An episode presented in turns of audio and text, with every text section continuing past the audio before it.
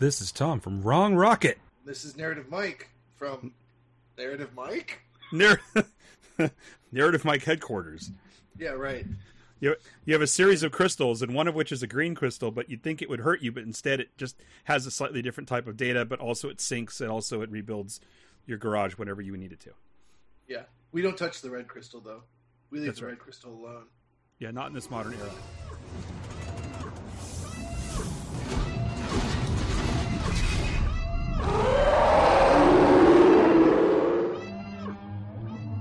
Mr. Narrative Mike, how you doing? You know what? I've had worse weeks. I've had better weeks. We're all good. It's all good. So it's been pointed out to me that tomorrow is Friday the 13th in 2020. It is. So since 2020 has been a Friday the 13th, I wonder what does it even mean? I think we're all going to switch bodies. I think that's what's going to happen. All of us. Think of the worst person you could switch a body with, and that's what's happening with. I'm a little bit concerned. I'm a little bit concerned because if McConnell doesn't know why his hands are black and his face looks like a lobster, will I know when I'm in his body? And what can I do with that information? Well, yes, but you'll probably just keel over immediately, and then his soul will take over your being, and the cycle will continue. This is going to be useless when people can't see it, but I just do this the whole time. Right? So no, I think they see what you're doing. I think they see what I'm doing. In their heads, they can feel it, yeah. Also, tomorrow is my comic book shop's 5th anniversary. Fantastic. Go Capes and Cowl, Oakland. Capes and Cowl, Oakland. Congratulations. And actually, that's no small feat for any comic shop, particularly in the modern era when there are so many things against the brick-and-mortar shop. Yeah. That's pretty impressive. So they have a great podcast that happens. So not to shoo people away from our podcast. But easy. I'm just saying, they have a good one. Easy. Lesser podcasts. That's cool. An affiliation. We just had an unofficial, official cross-brand alignment that happened there, right? So now we're linked with them. We're affiliated with them. Yeah. I don't think they'd agree with you, but yeah. Oh, they'll agree with a segment of our 3,333 listeners, I would think. That's fair. So you know how, Narrative Mike, we do have a segment that we usually start the show with called Sucking the Monkey, which for those who we've had, I don't know, several thousand recent additions to our sub or people we didn't know were there but now we know are there, or they're bots. But either way, in any of those, they may not know what that is. And what is the Sucking the Monkey segment? Hey, the Sucking the Monkey segment is when we talk about what we're drinking right now. Fantastic. What are you drinking, Mike? I am drinking taro, a lovely cab sav. Which, for those of you not in the wine business, that's a Cabernet Sauvignon. It's really hard to get worse than a cab sav unless you're going to have a Sauvy B. I'm just talking about the parlance, not the material. So I'm having a Kentucky lemonade, surprising no one, but ooh. I'm having it with Dickel's Rye tonight. Oh, and also, lovely. That's our con drink, wasn't it? That's our con drink, right? It was definitely a con drink. For a while, I was doing a rum and like a rum drink, and then I switched to the Kentucky lemonade because it's a little bit easier on the blood sugar. You know, I'm also adding squeezes of fresh lime, and if you may not believe me, I will show you. Oh, go easy, fresh lime. Go easy on the fresh lime. Scurvy. I'm all with you. If you take too much lime juice in, there are consequences. Let's just say. Oh, yeah? Yeah. My pee-pee will turn sideways? What happens? Let's just say, as opposed to a nice meander to the bathroom, it's more of a quick walk. Well, I got two things to say to that. One, I have a lot of limes in my diet. And also, I never have a meander because I put in a hot shit, full functioning, super futuristic bidet. When I put this in, my kids were like, "What are you doing?" And I put it in. Everyone was very skeptical in the house because the last time I put a bidet in, it was a cold water bidet, and everyone thought it was some sort of prank. This one is. I got power in the bathroom now, so it's in the toilet room, and so it's it's Japanese style bidet, so it heats the seat and. It gives you a warm water blast, and then it does a drying mode. It's the whole deal. It glows blue inside in the thing. My son at age 9 was so dropped. He just lost his mind. He was running around the house going, "Dad got the best toilet ever." And so now the kids just basically take turns sitting on the John. Sure. So there's that. Yeah. No, Line I mean, for everyone. I will say when I found the Japanese toilets that weren't the traditional Japanese toilets. Yes, sir. The ones they give to the Westerners. I was like, yes. Oh my. Oh, yes. Oh my! Why don't we own the? Okay, that thing was like a foot and a half off the ground, which is no bueno for my 6 foot plus ass. Sure, I'm just saying. Like, that's just the ass. They are tiny toilets. But for those who haven't seen, Mike before, he's 6 feet from hip to ground, and then you have 18 inches from hip to head. Yeah, it's really weird. I'm really tiny torsoed. It's very strange. You're like a maquette that someone lost their enthusiasms. I lost the middle bits. I just put the head on it. It's fine. Actually, it would be super rad, I think. Well, okay. So with that, I think it's pretty good time to transition smoothly from high tech toilets and missing thoraxes to News, right? And now, for a casually inserted commercial for the buying of products. If you know Chris and me from the comic convention circuit, you know that while I do 4 shows a year, he does precisely 33 of them. And at those shows, he has a table filled with all kinds of various and sundry incredible goods for perusal and purchase. Well, during the pandemic, the conventions have collapsed, and it's harder and harder to get to that cool stuff in the environment that you're used to. Strolling through the aisles, looking for ways to spend your hard-earned dollars, you would invariably come across Deeply Dapper. I mean, everything you ever needed or wanted or didn't even need to know that you wanted to need those things, they're on that table. And unfortunately, while the conventions are closed, it's harder and harder to get to good small press creator-owned products like that. Well, there's good news. Deeply Dapper is still in business, and you can get a lot of Chris's good stuff still online today. I got 3 options for you. 1, tabletopsandtentacles.com. These are linked below, but just know if you go to tabletopsandtentacles.com, you have a couple of great options here. First and foremost, though, is you can subscribe to the Tabletops and Tentacles magazine. This is an amazing project that Chris has taken on with a host of guest artists and writers contributing to just a massive magazine. And you can jump on a Patreon and support this project. There's an incredible amount of material that's in here, and I'm in there as well. So first, do that. Second of all, go to deeplydappergames.com, which you're used to doing anyway. You can still get some options there, including a tabletop game, which we call Creature Features. This is one of the best games that Chris has come up with, and it's a super fun game. I've played it with adults and kids, and it never ceases to be enjoyable. Lastly, while a lot of the physical products that Deeply Dapper had at the table have been pulled off the site temporarily due to various conditions, you can still get a number of them on sale at Etsy. If you go to Etsy.com and search for Deeply Dapper, you're going to find a lot of the material that they still have available, including enamel pins, flasks, some art prints, soap, candles, beard oil, and greeting cards. And then lastly, make sure to follow us online because through Twitter and Instagram, because Deeply Dapper is hosting another Kickstarter for his Cthulhu series of Christmas cards this year, and they look absolutely amazing. They make me envious of his skill. So again, visit Deeply Dapper through each of those sites that I just named. Look for the links below. You didn't have to memorize it.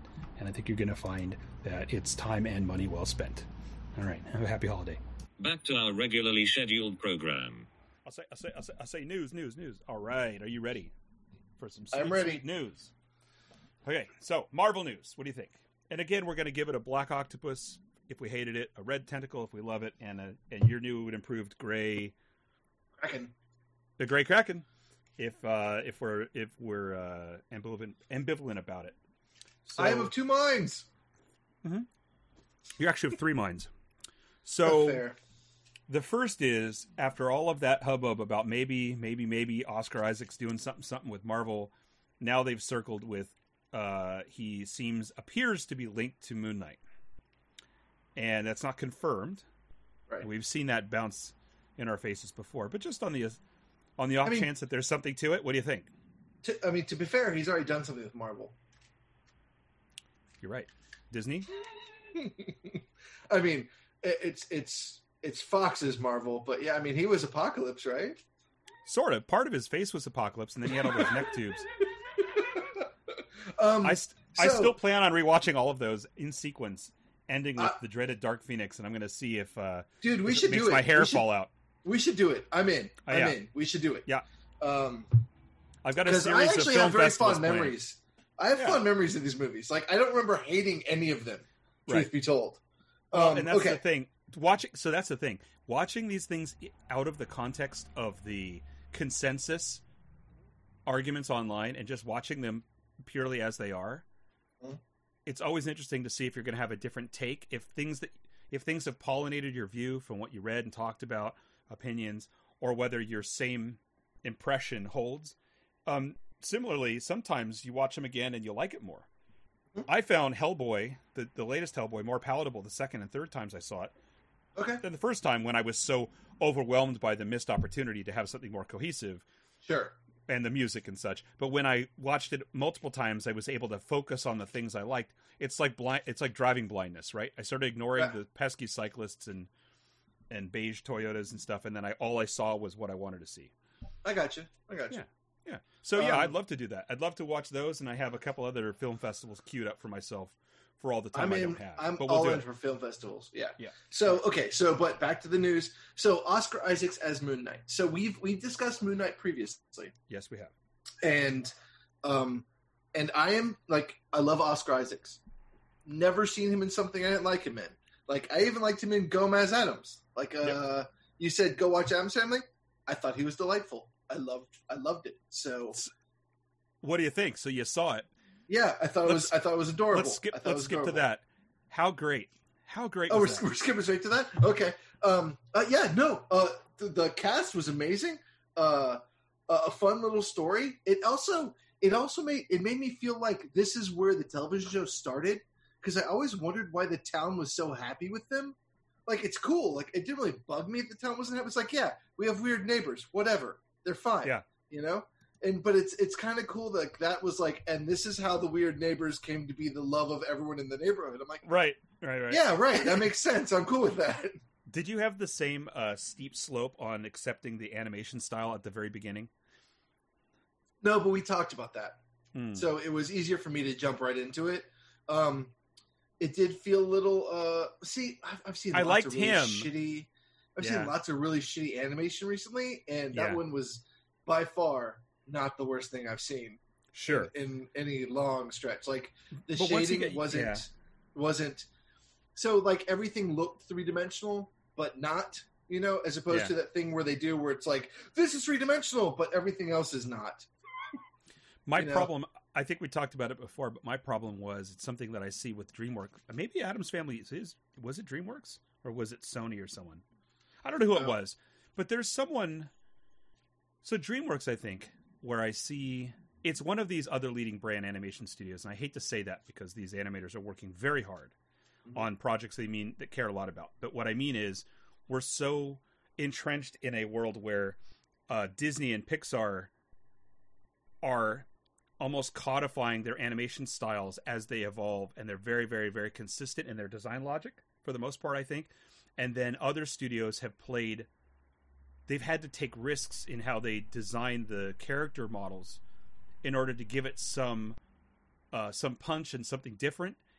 And sometimes it works and sometimes it doesn't. And I think we're spoiled by the consistency of Disney and Pixar to the point where these other projects from the other studios, the things that work really work, and the things that are odd maybe dip you into the valley, maybe, or some other things about it. I find them harder to accept initially, and I felt that way about Adam's Family, and I felt that way about Scooby-Doo and several other projects that we've otherwise watched. Scooby-Doo yet? I'm not finding who did Adam's Family, but I don't think it was one of the major. I think that's the problem. Is the fact that it's a lesser. Like, I want to find it real quick. Adams Family. There it is. Okay. So this one was done by... That's a lie. You're just showing me, Disney. The production house is... You're killing me, Smalls. You hit the baseball into the dog's yard. Oh, my God. This is... Yeah, 100%. This is not helpful. Sorry, I didn't find it. But it's not pulling up any of the major distributors, so I don't think it's a major distributor. Well, and so here's an example, because as a designer, I get really bent out of shape about arbitrary things and things that break design language of a certain project, okay? So what I struggled with in Addams Family was that Gomez looked really well cohesively designed. From top to bottom, he seemed like a model that they took from concept boards to execution, and it read. The shapes that they chose, the very frog-like appearance by making him squatter and shorter and bug-eyed and have the sunken eye sockets and the puffy mustache and his lips that made him almost look like a little something. Like, he was very well defined as a character model, and I think, and to some degree, Uncle Fester was. But then when you see Morticia, she was incredibly skinny, which was a thing we've seen before. But then her head shape was very strange and didn't seem to match the design choices they were making for Gomez. And then Wednesday had a consistent design from like nose down and then had a bulbous forehead. And so like, why did they make Wednesday? Did they look more like the My Strange Family? Like back in the day, the My Cartoon, the old comic strip, maybe. Was that they were going for? It's possible. And I mean, I see this in other projects too. It's not the fact that it looks different. It's that I feel like it's inconsistently designed in the course of it. So for example, I got you. If you look at Hotel Transylvania, it's the majority of oddly enough. So Hotel Transylvania has a very consistent design logic all the way through. And there are certain things that work terribly, certain things that are terrible to me, like this sheepish, almost Hanna-Barbera style pose that the main human character and Dracula and a few others take, where they put their feet are splayed and they bend over and they have this weird sort of look on their face, where it's very, very Hanna-Barbera, and it's very inconsistent with the rest of it. But they're so static about when they use it that you eventually kind of get used to it. And the other parts that are not doing that all fold well together. So everything, when you're watching Hotel Transylvania, it feels, until the last one, with a antagonist that didn't seem to match, everything in Hotel Transylvania looked internally consistent. Even where I didn't like the choice they made, it was consistent. But with this one, the stuff I liked, I loved, and then the stuff that was balloony, just I couldn't figure out where they were going with it. Okay, so, I got you. Anyway. I mean, like there were lots of, they did do lots of like kind of over the top kind of like CJ Cherry, who's done by, God damn it, who is the actress who's CJ Cherry from West Wing? CJ Cherry? Yeah. CJ Cherry is an author. Sorry. Wow. I'm like 3 steps away. But I'm with you. CJ. CJ from West Wing. Allison Janney. So Allison Janney's character and that hair and those hips, right? Yeah. The things that, I mean, I still go back to, of course, my favorite moment in the whole film, right, was when he's climbing the thing. But also, like, the last time we were watching it with the kids, I was just falling on the floor. I was the only one. I was falling on the floor, probably during dinner, when they were trying to do music in the gazebo at town. And I was just, I couldn't even with Fester. Like that moment, I just couldn't even deal. It was, to me, it was the right drugs for me, right in the vein at that moment. I couldn't deal. All right. So Oscar Isaac. Okay. So as Moon Knight. Yeah.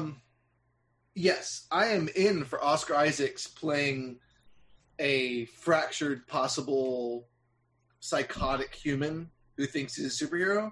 Yeah. I think Oscar Isaac should knock that out of the park. As my caveat will always be, I do not trust people making that. I do not trust people writing that story in a way that is palatable to me. Correct. To Mike, just because of personal issues. I understand. Well, so here's what I think about it. This is similar to when we were casting, because we have thrown Ryan Gosling on a lot of projects too. Yeah, I can't decide whether I like Oscar Isaac as Moon Knight or I like Oscar Isaac as anything, and I include Moon Knight in that list. I don't want him as... I don't necessarily want him as Hellcat, but I mean, you know... I mean, if you gave him the script, you could do it. Yeah, yeah. Probably. But I like the actor. I like that he's in that selection set of actors that I perceive to be very progressive and not taking themselves too seriously, with range, willing to do things that could be shocking to people, willing to take risks. I think I want all that. I think he can do interesting things with his face and his expressions without overdoing it. Mm-hmm. Even though it's my second least favorite Coen Brothers movie, Inside Llewellyn Davis, I mean, he does an incredible job. And I think, so I think he could really do it. But again, is he the perfect actor to play this character? I don't know. But what's the name of that? What's the Mark? Is that Mark Knight? Mark Spector. Or something? Mark Spector. Right. Well, that's one. And Jake. Oh, brother! For super fans, we're not doing such a good job. The taxi driver. Taxi driver. Yeah, he's. You know what? You know your Moon Knight, right? No, I'm not a big Moon Knight reader. Okay, Moon Knight's a difficult project. It's one of my favorites ever, but it's one that is better in the mind than on the page.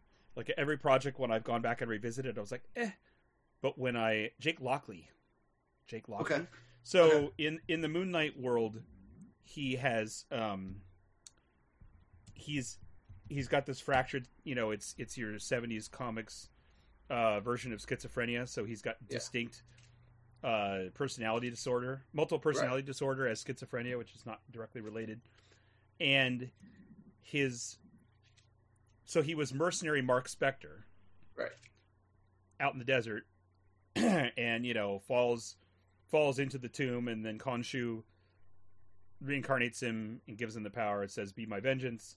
Off you go, and he's fractured in his psyche, so he starts to take on different personas. So Mark Spector is the seemingly primary persona, and then he also takes on a taxi cab driver, Jake Lockley, and I don't know in the timeline of comics whether that's a reaction to or coincidence against the difficult times when Batman did that. And then he also has a persona as a millionaire, Stephen Grant. So and then he's got Frenchie, his partner in crime, was kind of like his Alfred. And then also he's got his routine love interest, Marlene. And then he also has his primary nemesis, who is Bushmaster. Now, Bushmaster. So the thing is that this is an example of where I really don't mind if they go way off script and do something totally different.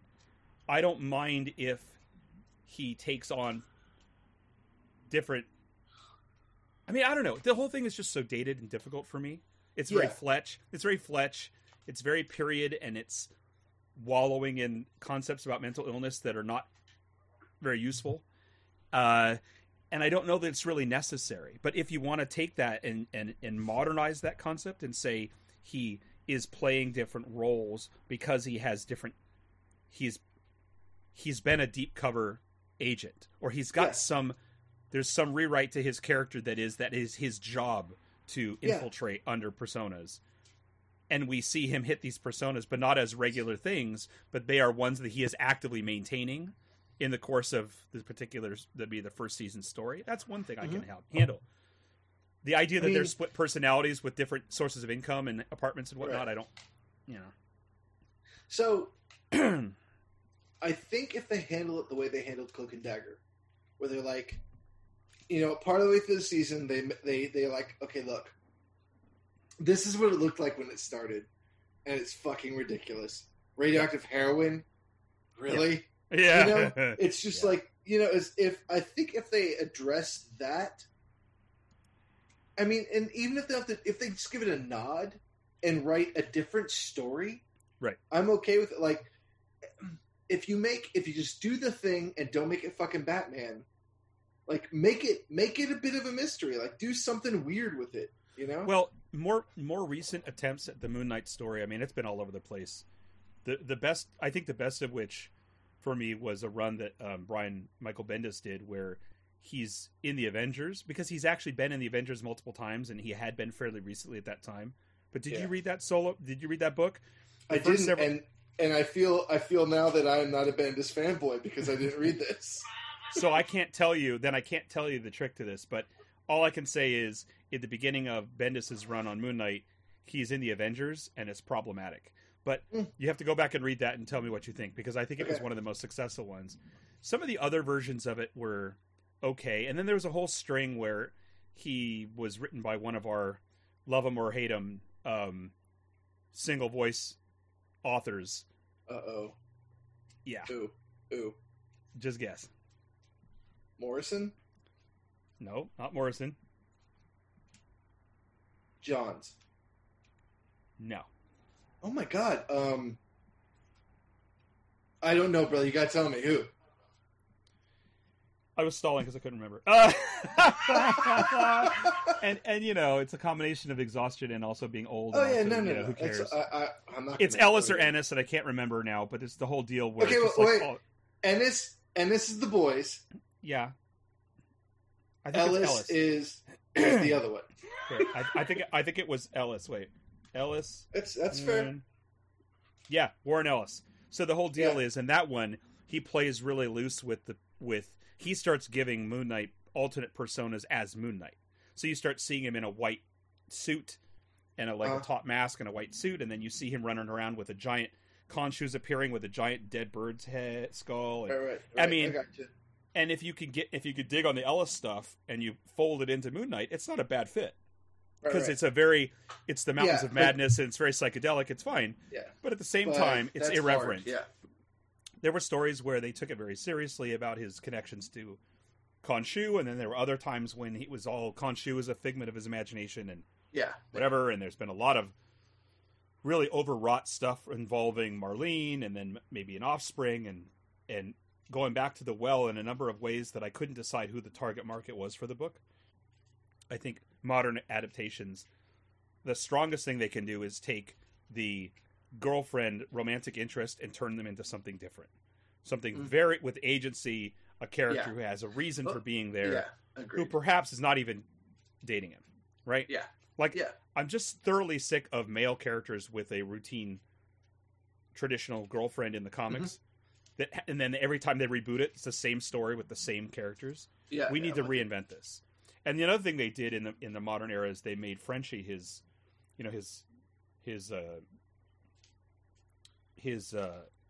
Jarvis or his, Alfred. They had him come out.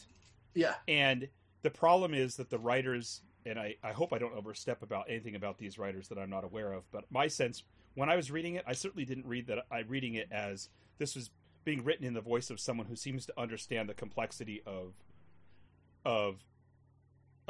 hetero and homosexual people interacting with each other, some with hang-ups, some without, some trying to figure out who they are. It didn't feel like it was very nuanced in the way they handled it. It was very on the nose. It was either shock or defensive or, this is the way it is, deal with it. And it just doesn't ring well. So that's another thing they could do in this project to me is make, as I think that they've done on a number of projects we've really liked, I think that they let Frenchie be, if it's Frenchie even, who's to say that's the character, but if it is, let them have the identity that they have, and it's not a thing we're talking about, because it's not important to the story. It's who they are, right? Right, yeah. And we've seen that in some other characters in recent projects where we were both very impressed about the fact that they didn't step into it and they actually let them be who they are. Trans characters, gay and lesbian characters, without it being blinking LED lights behind it as like, this is an issue we got to talk about, Yeah. I think that's where we want to be. Part of the story. Just let it be. So what I'm saying is I think Oscar Isaac has enough range and could be interesting in the face. If you imagine someone that has to have a 5 o'clock shadow and look sort of gobsmacked about, are they going insane? Is a god talking to them? But I also hope that the narrative takes a very sort of violent. It's a project maybe that I want to see very violent and very vigilante and very hardcore in a way that we're not sure he should be doing that even. Mm-hmm. Like, I don't know that I want Moon Knight to be a clear protagonist, even if he's the central character in the narrative. I almost want his Moon Knighting to be something that's like a Jekyll and Hyde problem, because I think that's a fascinating concept if someone is having a psychotic break, let alone any other illness. The idea that they're manifesting pain in a very specific way, and that would be interesting to explore. I have a side note. And a side note is, there was a comic from DC in the late 80s called Haywire. Have we talked about this before? No, but I know what you're talking about. Go ahead, keep going. Yeah. If you don't have it, I will go into the crawl space and I'll dig it up for you. I've even drawn it. You've seen it in my stuff. Yeah. Haywire is like they merged. It was DC, but working in sort of this nether space, but it wasn't a separate line, but it was just sort of like the superheroes weren't in it kind of thing. Mm-hmm. And it was like they merged Hulk and Moon Knight together. Mm-hmm. So the Haywire suit is like a big green military mecha. Okay. Mm-hmm. Hulkish. Mm-hmm. But it's Moon Knight-ish in the sense that the main character who has access to it is having multiple personality disorder and a cognitive break. And is but the one thing they do in that they didn't do in Moon Knight is he's waking up really confused. So the Bruce Banner style waking up with tattered clothing in an alley wondering what happened. But he's waking up, but it starts to slip, like he's waking up in tattered rags, but he's in the penthouse, right? That kind of thing. And it starts to slip and he gets really confused about what's happening. Right. So you got to read it because it's great. And I was gonna say what Moon Knight kind of reminds me of that I have a pretty solid run of in my archive is Manhunter. Did you ever read the old DC Manhunter run? Yes. Yeah, where he can't, like, there's something, like, the dude's just off and he can't decide if he's going to be a hero or villain and wears different costumes. And, like, he's part of the fucking Justice League, and he's also an enemy of the Justice League because he wears a different mask. It's just, it's a kooky dukes book. It is completely kooky dukes. Yeah. That aspect of Justice League and Avengers both, when you divorce it from serialized comics for kids, where anybody goes, just thrown on the team, it doesn't matter, you just combine whatever characters you want and throw it in. I like when that's lampooned a little bit, and you get in modern projects, and it's sort of like there's this large table of weirdos, and they're like, why are you even here? You know? Yeah. Yeah.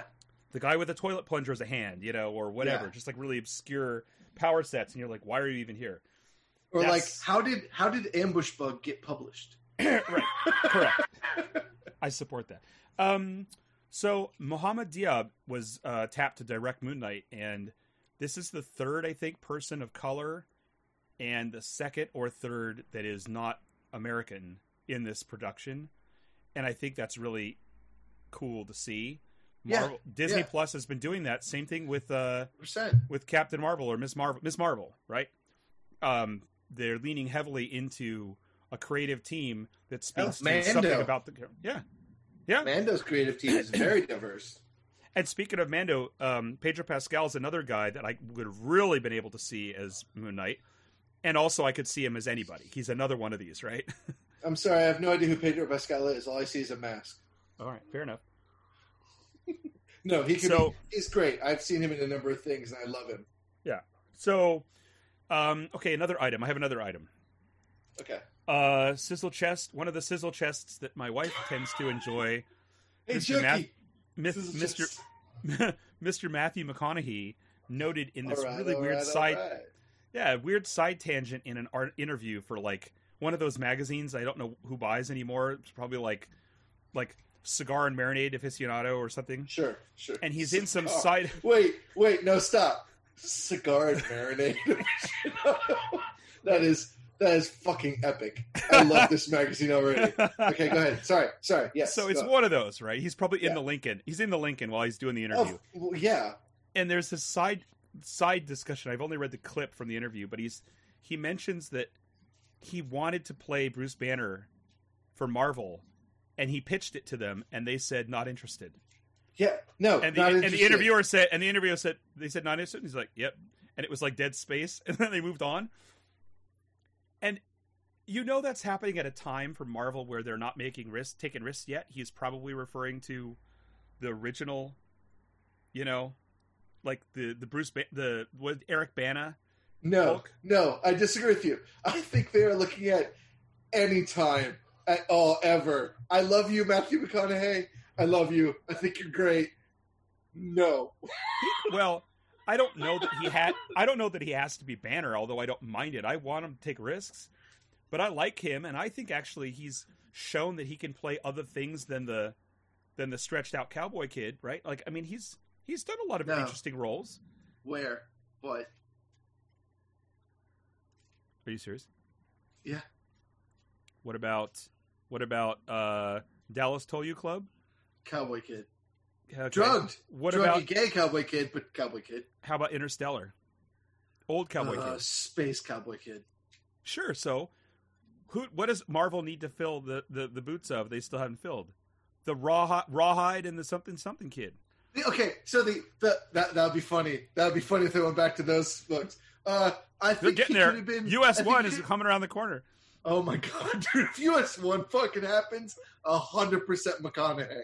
But it has to be like legit Kickers original Inc. US1. It has to be original US1 and not like modernized like they would. It's some no hybrids or anything. Kickers Inc. Or Kickers Inc. You know what? I actually could see McConaughey as Peter Quill. I can too.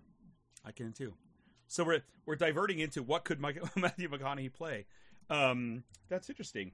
Peter Quill. Let me think who I would say. I mean, like the Peter Quill that I read in the comics, not the Peter Quill that has become after freaking the boy took it and just made it his own. Because the Peter Quill from before they started trying to make it in the comics, like the movie. Yeah. You're right, the pre-movie Peter Quill. Sure, that's interesting.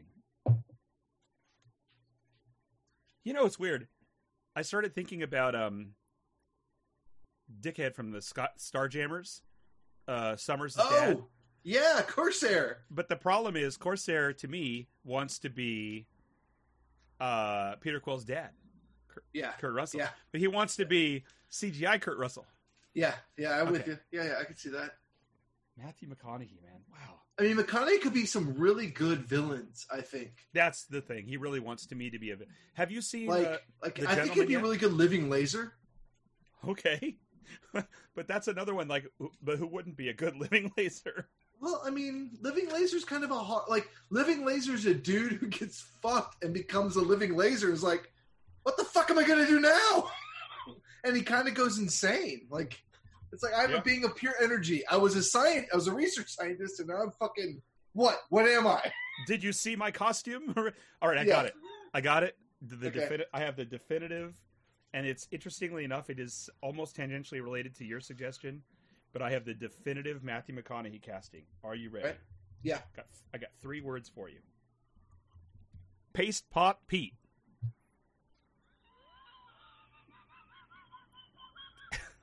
Yes. And he does it seriously. Okay. All right. No, that'd be weird. That'd be weird, bro. It would be the same energy as... What's the gypsy mob? All you listening, gypsy mob? Just go look it up. Just go look it up right now. Just go look it up. Because you got two Iron Man dorks talking, and we got a lot to choose from that's wrong. All right, so, okay. Now that we've settled that, and I won entirely. The last item... The unicorn! You should be the unicorn! Really, that's the thing. I'm looking at your thing behind you, and like, there's almost no... Even Madame Mask he could do. There's almost no Iron Man villain that Matthew McConaughey couldn't be. All right. So the one last thing I have for Marvel is that there was another little blast of promotional material from somewhere like Paraguay or wherever that has images of the Eternals in their more prominent costumes, and it is colorful. Further emphasizing my theory that we saw the drab stuff is their undercarriage and then or their undersuits, and then they're going to have something more. At the same time, they have to. I mean, because it's got to be Kirby-esque, right? Maybe, it has to be, right? Maybe. But then on the others, which should be, but on the other hand, we've seen more, as I shared with you before, where the villain, who was Kirby-rific originally, is now a big brown, Groot-ish, villainous blob of brown. So, yeah, well. I mean, I don't know what to say. All right. DC news. I'm just saying, ensemble casts never been really great. Well, yeah. I mean, the only reason that Avengers work is because you had all those singular movies, and it was everyone was their own fucking hero. Yeah, you're entirely wrong, because Guardians of the Galaxy out of the gate did great. It was perfectly well organized. How is Guardians of the Galaxy an ensemble cast? Batista's first role, Zoe. Is it not an ensemble? Zoe Saldana is the only one who actually had any power at that point. Is it not an ensemble? No, none of the. Not like okay. I'm sorry. You know what? What are you trying to say? Fair statement. Yes, okay. It is an ensemble cast.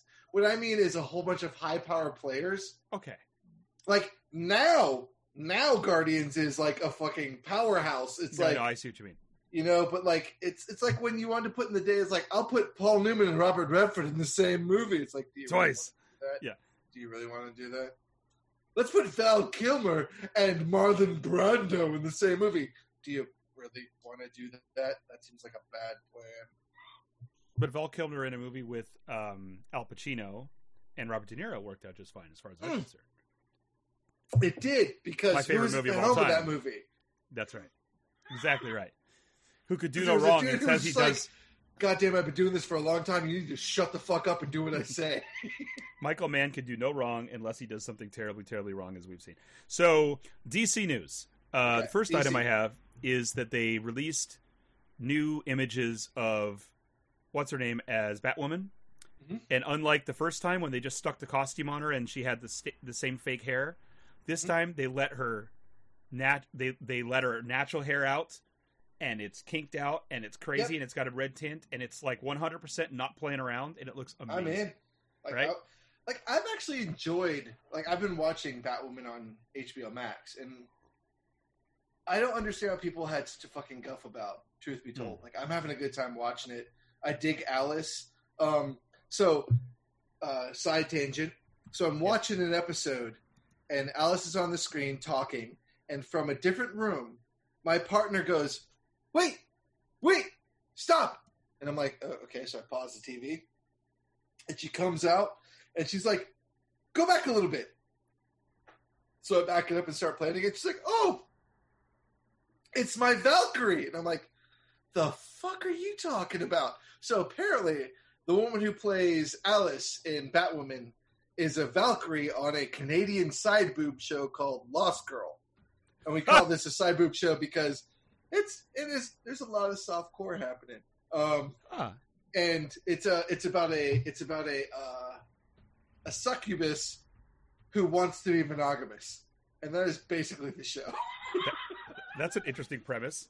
And yeah, I love lots of beautiful Ruby's Canadian people being beautiful Canadian people. You know, it's like I always say.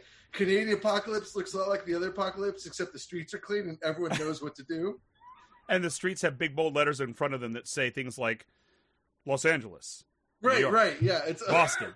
It's like, what was I watching? It was something that was supposed to be like this gritty, dark sci-fi show, and they go like, the dark underbelly. And it's like, all the streets are clean, there's clean signage. They go into this bar, all the glasses are clean, and I'm like, yes, definitely a Canadian apocalypse. They let him stay to 2:30 at the bar. Yeah. Yeah, it's like, this is fucking horrible. I would hate to live in this apocalypse. Okay, I apologize. Canada, I love you. Don't ever change. I'm really happy that is your apocalypse, because fucking A, that's great. That is wonderful if that's how bad it gets. Yes. Did you read that? Did you see that side story that there was a? I mean, this is dated, but that there was a strip club that posted an ad in the paper that said that David Duchovny was no longer welcome there, and it's because when he was filming X-Files up there all the time, he was a notorious sex addict, so he was going to all these clubs. But he had done an interview, like a media interview, at some point where he disparaged the weather in Canada, and it was said like it's. Canada's horrible. It's like it's 1,000 degrees below zero everywhere, and blah blah blah. And he was commenting in his sort of that weird sort of off, that sort of cynical, offhanded way that he does. Yeah. And the owner of this strip club got real national pride about it and was like, he's not welcome. It wasn't that he was doing things wrong in the sex club, which you'd think it would be. Or the strip club, whatever it is. Because he slandered Canada. And he didn't even slander it because it was all true statements. Well, and they put an ad in the paper. It's his impression of Canada. Yeah, but he put an ad in the paper. It was pretty ingenious, too. I saw the ad. It's like, everyone welcome except David Duchovny. It's like a big sign, right? All right, so we had Batwoman, and then here's another one. So the Suicide Squad TV spinoff is picking up steam. They're casting the hell out of it. Robert Patrick, is that right? No, Robert Patrick. Robert Patrick is the robot T-1000. It's the guy we loved in Terminator 2. Yep. Felt sorry for the almost impossible task of replacing Mulder in X-Files. So anyway, Suicide Squad. I think, man, I would. I have opinions. All right, about Suicide Squad, like the movie, the name or itself, the story. Like if the main sequence of your show says the same names for more than 3 episodes, your show sucks. Well, yeah. So the first Suicide Squad movie, we lost one. Well, technically lost 2 members, but really lost one member. Yeah, and it was a throwaway, and it was rad, but they ruined it in the trailers. Yeah, and well, I mean, I'm not sure it was rad, man. Like, well, okay, but like that was like you have one Native American character, and you're like, oh yeah, fuck this guy, he's stupid. Well, sure, okay. Yes, that's the red shirt. And that's the person of color. I get that, but I'm just saying. Everybody gets redshirted by fucking Captain Boomerang. Ugh. But I'm just saying. I'm just saying. So take that away from it. I'm just saying. Now I sound like a white power apologist, and I'm not. No, I'm trying to say. I'm sorry. If the trailer hadn't ruined it, imagine if you had sat in that theater. Yeah. Which is still before it all went off the rails with editing and became a different movie. Yep. If you sat in that theater and they're introducing all the characters all rad like they were doing and they're making this whole thing and he's there and they're being sort of gnarly to each other and being kind of rude and then all of a sudden he just gets himself killed. That would have been awesome. That's any character. And that's what definitely was missing out of that first one was that there was no stakes. Yeah. And what I like about the large ensemble of the new one, what James Gunn is doing, is you're pretty confident they're not going to kill Harley Quinn, but there's... You know, Cena's dying, right? You know that, right? Yeah, Cena's dead. There's no way Cena's making it through this. And if Cena makes it through this, I don't know that. What the fuck?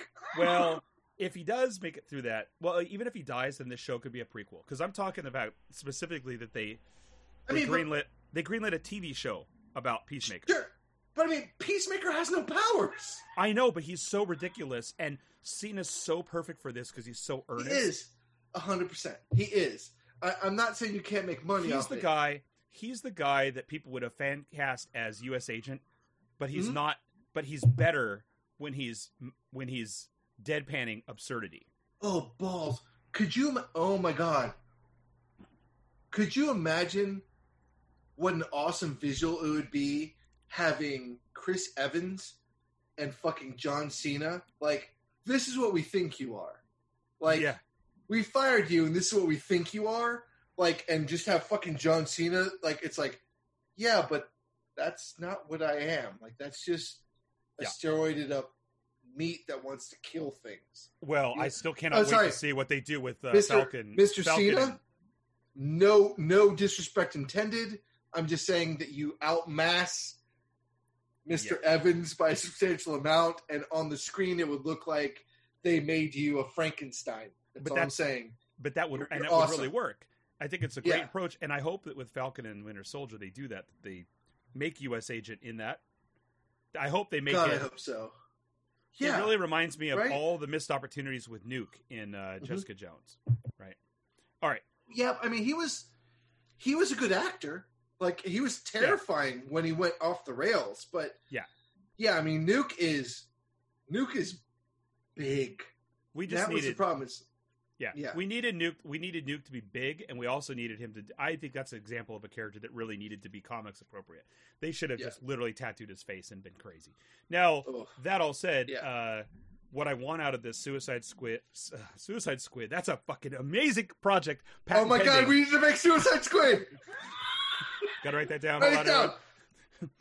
Suicide Squid. Oh my God.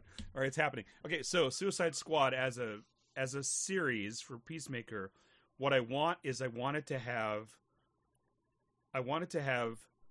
just almost hallucinatory space madness in it. Like many steps beyond Doom Patrol. I want it to be like the Tick. Like I want it to be like, what is even right now? What are the rules of this universe? I don't even know. Agreed. I want him to be, and the other thing I want him to do, and I don't know, I want it to be into the camera, fourth wall. I want Peacemaker talking to the camera about how great he is and his mission. I agree with this. I am on board with the show you're pitching right now. Okay, and if they don't do it, it's a terrible mistake. Okay, I have a couple of miscellaneous items. One, we had two different Tenet type newses. One was that Nolan threw himself on his sword and said that, actually, if you look at it in context, Tenet did pretty good. I mean, he's right, but also... Sorry, brother. Nothing's open.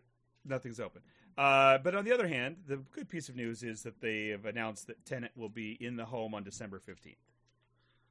And I'm sorry that I never... I have to tell you, we even flirted, and you know this, we flirted with the idea of renting a theater to see Tenet and just having it the three of us. Yeah. But I couldn't. But no one in San Francisco would do it. No one in the Bay Area would do it. So, everything on the theater's closed too, man. Like shit. Like movie theaters aren't even open. They're like, nah. Yeah. Nah. Even though it took me down this dark trail because,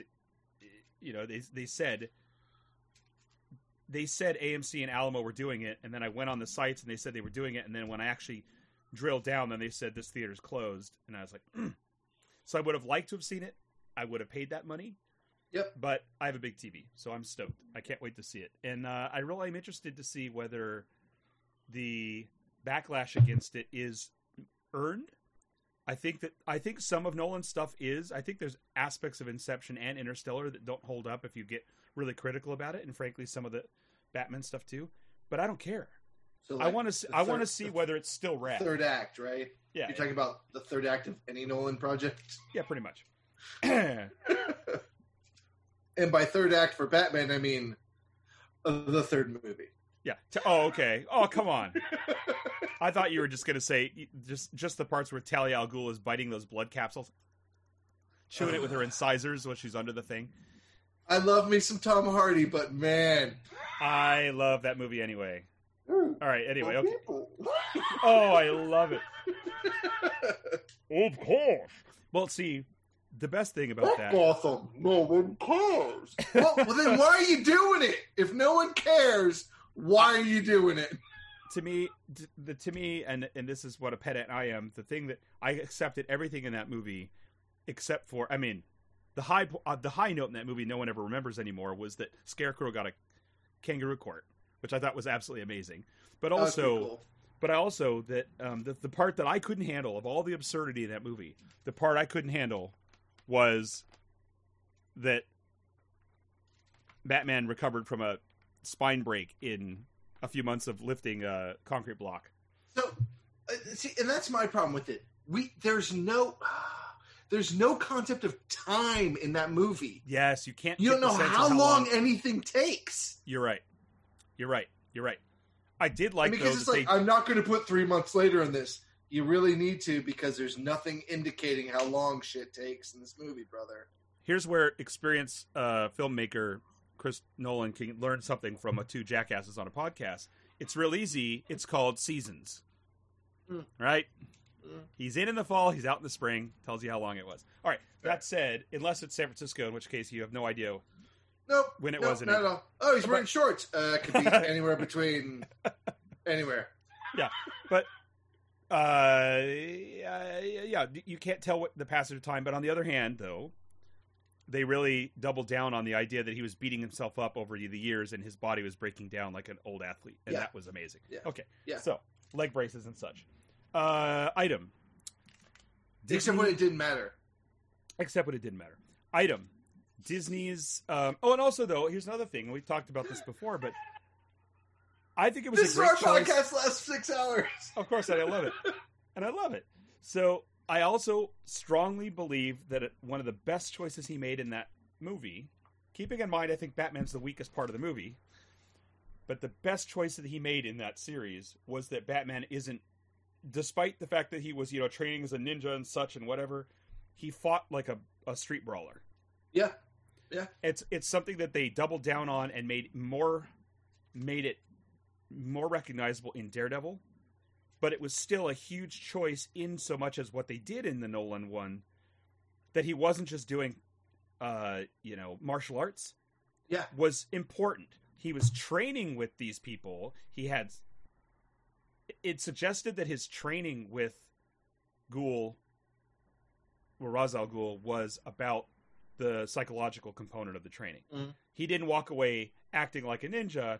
He learned tricks like the smoke bombs and having a blade on the wrists and whatnot, but he wasn't using all the martial arts moves so much as learning all that other stuff. I like that he was street brawler in that movie. Yeah, I agree.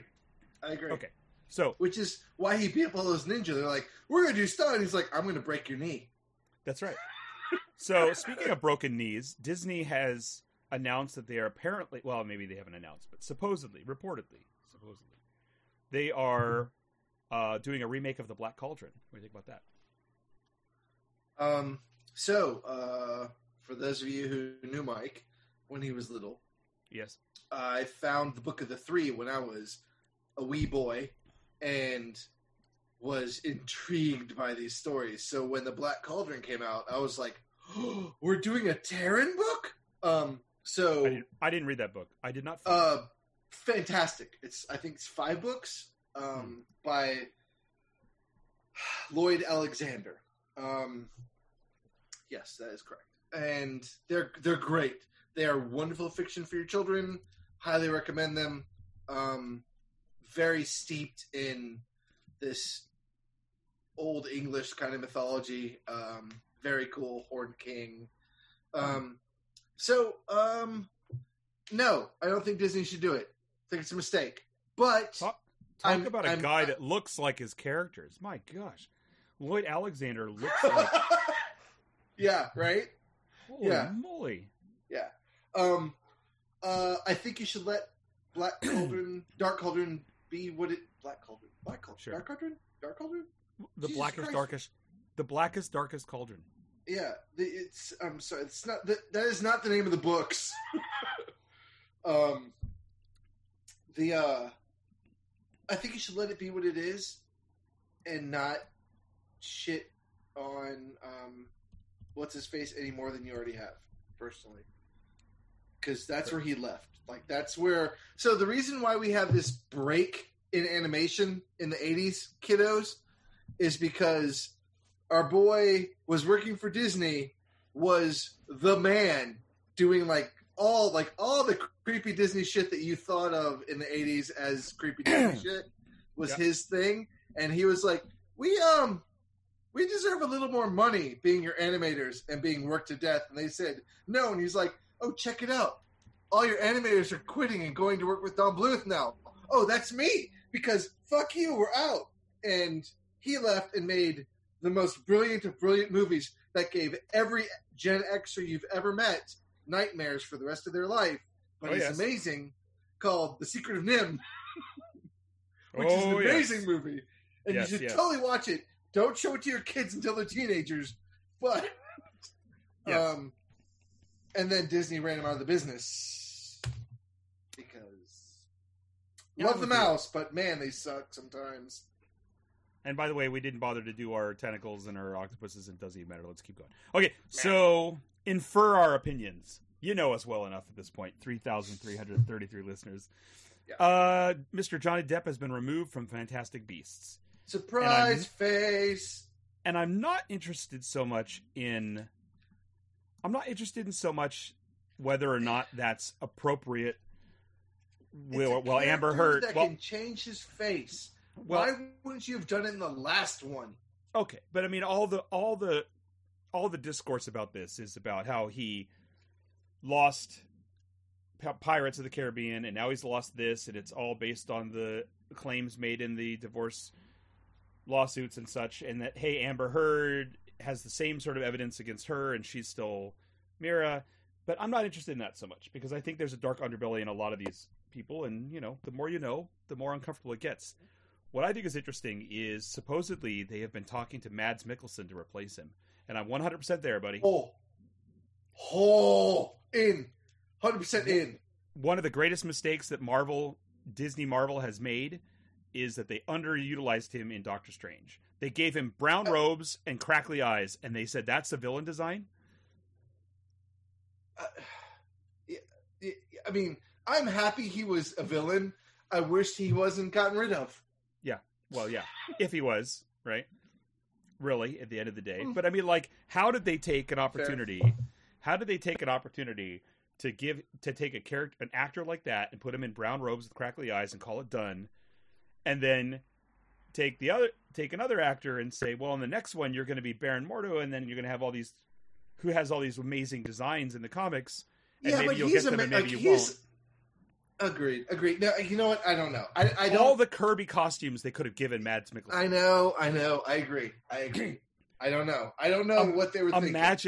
Imagine him with the bolts and the circuits and all the stuff all over him, and just being the cosmic tech god stuff all over him. He would have just been amazing. It's generally my answer to almost everything they could have done in a Marvel movie is just do. I mean, there are very few things I've seen Mads Mikkelsen in that I've been like, that was fucking fantastic. Like the one where it's silent except for it's him as an Irish fucking battle brawler, and he gets sold to people who goes to the Vikings. Like, yeah. What was that movie? But it was amazing. So. So I have another news item, which is to surprise you and me and everyone who hears this, totally surprised. Cyberpunk 2077 is delayed again.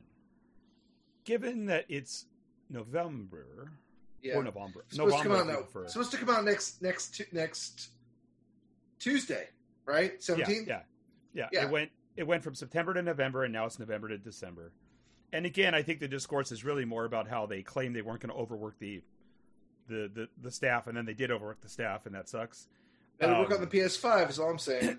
Well, bastards. So that's what I want to know. That's what I was leading to. I wrote down here, what about PS5 homes? That's what I wrote. So homes, what is it going to look like on the PS5? All right, so I'll give you my – I have had it for 6 hours in my house. All right, we're going to get to that.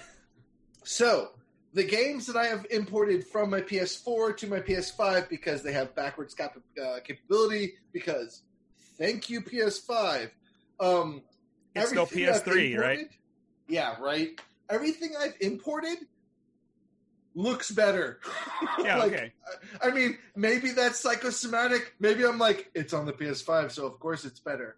But I'll tell you right now, Destiny 2 is fucking gorgeous. I have a theory about that. Beautiful. So I have a theory about why things are looking better on the PS5. All right, so. Give it to me. And I say this as a dilettante who doesn't know anything about how games are rendered anymore. Mm-hmm. The last time I was involved in that industry, I was designing sprites. So it's been a while. Polygons were a stretch. But here's my thing. My sense is that the character models are rendered separately from backgrounds, which are rendered separately from effects. And so the reason I say that is, as I sent to you before, I'm having a graphics failure on the PS4. Right. Yep. Where character models, not in jump cuts and what are they called? Movie cuts, but actual gameplay characters, will have these rapidly changing black polygon edges all over the place. Like it looks like that's some sort of really weird, man. Yeah, saw that. You saw the clip I sent you, right? I did. It's all over. I felt that was a really weird visual glitch. Yeah. Yeah, and then the background doesn't have it. The effects don't have it. But only the characters that you're playing and the main characters that you're interacting with have that glitch. Have you tried getting an external hard drive plugged into a USB port and putting everything on that? Already is, yeah. And I've changed the drive. Bless, man. I've read a lot about different glitches that the PS4 has had, and they all connect. There's different ones, and they almost all connect to failures of the graphics card in certain ways. And it made me realize if the effect is wrong on the character model but not on everything else, that suggests to me that the graphics engine is calculating and generating that separately from everything else. Seems so it fair. Makes me think that if the data that's in the models is of a certain level of detail, the PS5 is more smoothly and crisply rendering that, and maybe doing some sort of interpolation to create some. Dude, I don't know. It's gorgeous. It is a beautiful, fast system. I love it so much. It does. Now. It does smack of like Blade Runner, right? Like enhance, and all of a sudden somehow it's clearer than the original material, right? So now tell me how you managed to get this PS5 when I've wasted 2 different days of my life failing miserably at it. So I am one of the blessed few who Sony sent an email to and said, "Hey, you're one of the Sony family. Would you like to pre-order a PS5?" And I said, "Yes, I would. Thank you, Sony." Interesting. Yeah. I requested the pre-order from them but never heard back. Yeah. It must have to do with your game time on PS Plus maybe, and like it sees that you're active or. So Ruby and I looked at my game time. Do you want to guess my Destiny from Destiny 1 to Destiny 2? Do you want to guess how many hours I have played Destiny? Yes. 3,333. Higher.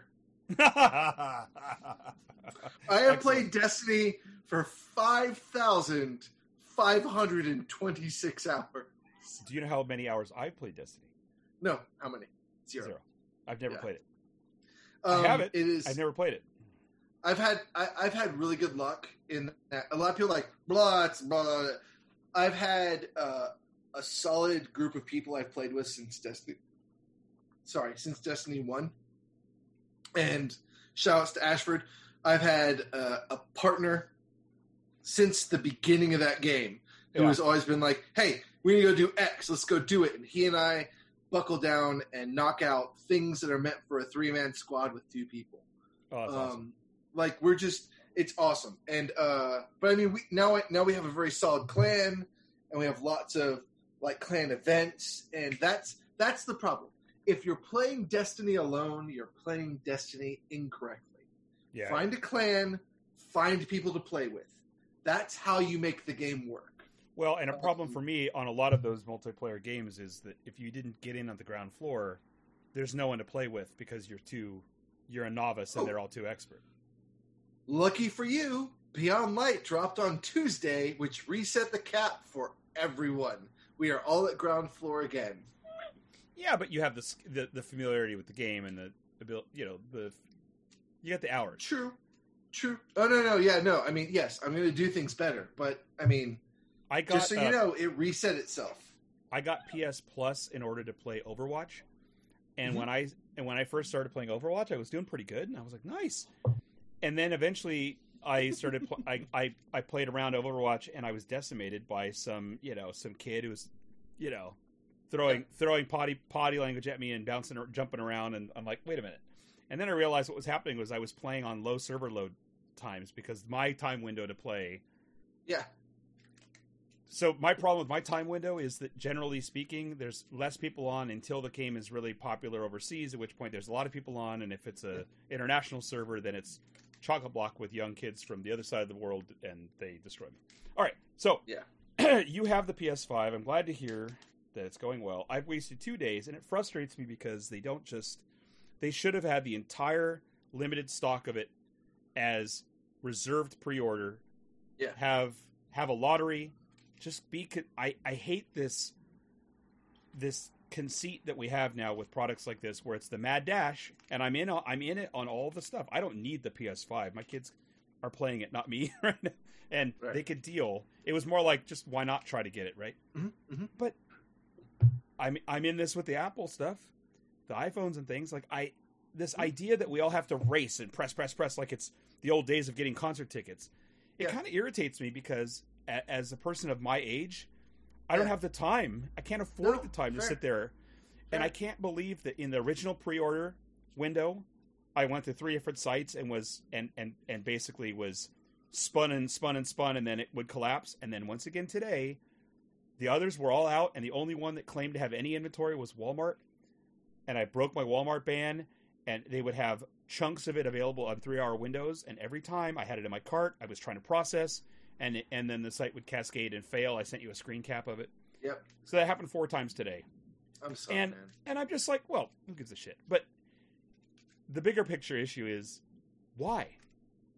What does it get them to have that much screaming intense demand for it, other than making the scalpers money? Because we're a month and a half out from Christmas. Yeah, but make a lottery and a reservation system, and then they'll sell all their units. I know, but they've garnered all this hype, and everyone really wants one now. So the sales for Christmas are going to be fucking astronomical. Well, so what they're doing is they're trying to give people the false hope that they have a chance of getting it, which I think is disingenuous, is all. I agree. Maybe if marketing I had got one today, I wouldn't have the same statement. But marketing is a lie. So what did you buy that was PS5 specific when you bought it? Miles Morales Spider-Man. And have you cracked it yet? I have cracked it. I have installed it. I have not played it. Because it looks beautiful. Destiny dropped 3 days ago, and I'm still trying to hit. That's a lie. I hit cap. I'm at a pretty decent light level, I will say. Now, that's a PS4 upgraded PS4, or is that a PS5 port? It's a PS4 game. Okay. In a month and a half, I think it'll do the upgrade. I mean, it's free to play. Anyone can play Destiny. The new Beyond Light is $40 for extra content, but the base content, anyone can touch it. Got it. But yeah, Miles. And they did a really cool thing where they opened up the PS library and said, hey, since you've bought a PS5, here are games you can play with PSN for free. I saw that, but that's with PS Plus, though. PS Plus has that, yes. Right, but I mean, if you're going to do anything online, you have to have PS Plus. So correct. I mean, and as I found the hard way, if you have 2 kids in the house, they want you to have 2 PS Plus accounts. Some stuff will allow it to work, and some doesn't. So yeah, and F minus. Yeah. But... I noticed that, so I don't know if the Morales game is going to be the standard by which the other games port this way, but it's like the basic edition is just the Morales game, and then the Ultimate Edition gives you the remastered Spider-Man game, too. Oh, that'd be cool. Yeah. That'd be nice. So I have that in my cart. I bought the game, so I hope I get all the extra bonus bits, but... I have it, too, yeah. Mateo's pretty good at it. Man, you know, it's like I love video games. I just never have the time to play them. Yeah. No, so I mean, you're more a studious human than I am. Well, okay, but so the other thing is the other game I had in my cart is The Little Big Planet, the new version of that, which I think because I'm a big really fan good games. Of that. Yes. Really yes. good games. I always wanted to program in those and never got around to it. Yeah. I'm lazy. It seemed like I had a lot of promise, and then I tried a couple of people's worlds, and I'm like, well. It's like Pitfall. So, yeah. I have another news item, which is that Dave Bautista has signed on for a possibly multi-film franchise, but starting out with a single film where he's hunting the galaxy's most dangerous criminals. Did you read that? So the premise is... Is he Lobo? Oh my God, is he Lobo? But it should have been. But what he is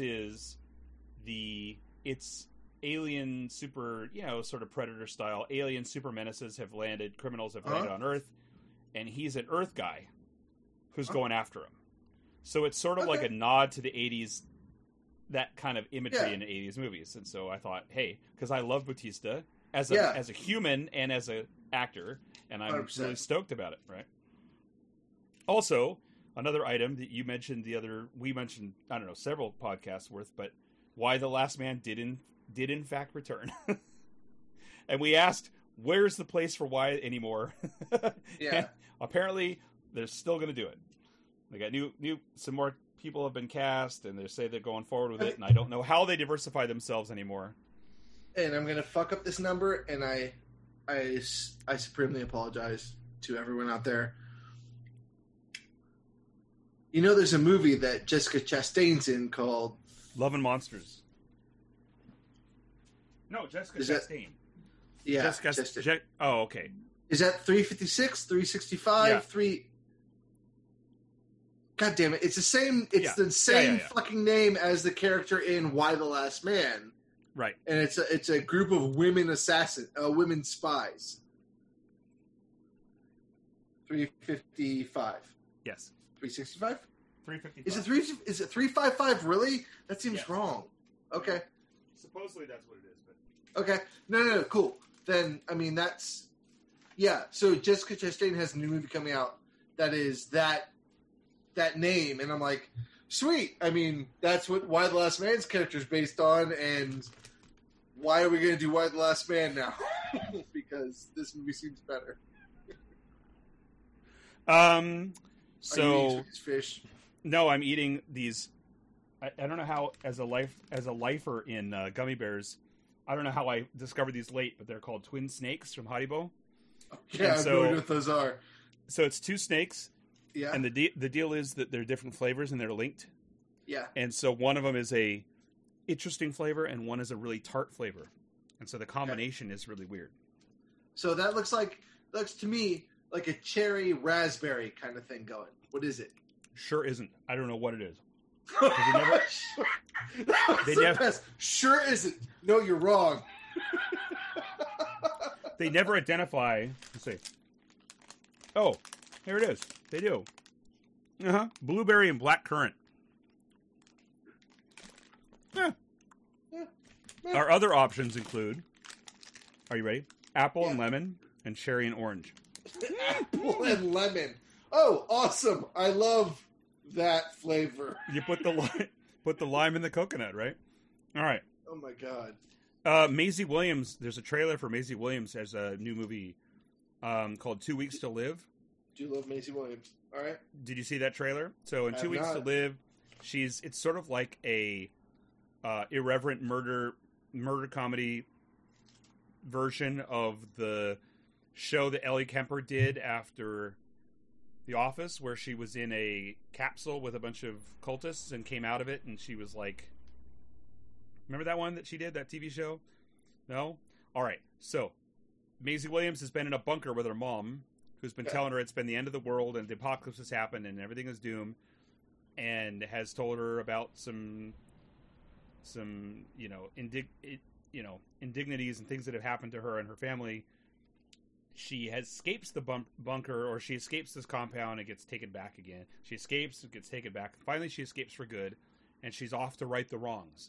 But she's never been in the real world because she's always been in this bunker or whatever. And so now she's hooked up with a couple of people. And she's on this revenge quest to go kill people based on the things they did. I think I have this on my to watch list. Okay, yeah. I really like Maisie Williams, and I want to see her get interesting roles. And this is a fun one. It feels really well suited to her. Yeah, I agree. I like her. I want her to do good. Good luck. So that's the thing. Now, do you watch Goldbergs? No, I don't. Okay. Adam F. Goldberg is the creator, and he's a writer, producer, and director for that show. The show loosely based on his own life. Right. Not the same actor as Adam Goldberg. Adam F. Goldberg. So, anyway, it's a single camera, goofy sitcom right? About the 80s. Yeah. Okay. And so, anyway, growing up in the 80s, and it leans heavily. They had a few special episodes that had 80s nostalgia stuff in them, like themes. And then all of a sudden, that was popular, so now every episode's a theme, right? Like, in the 1980s-something, we were really into RoboCop. And the whole episode's about RoboCop, right? Okay. Sure.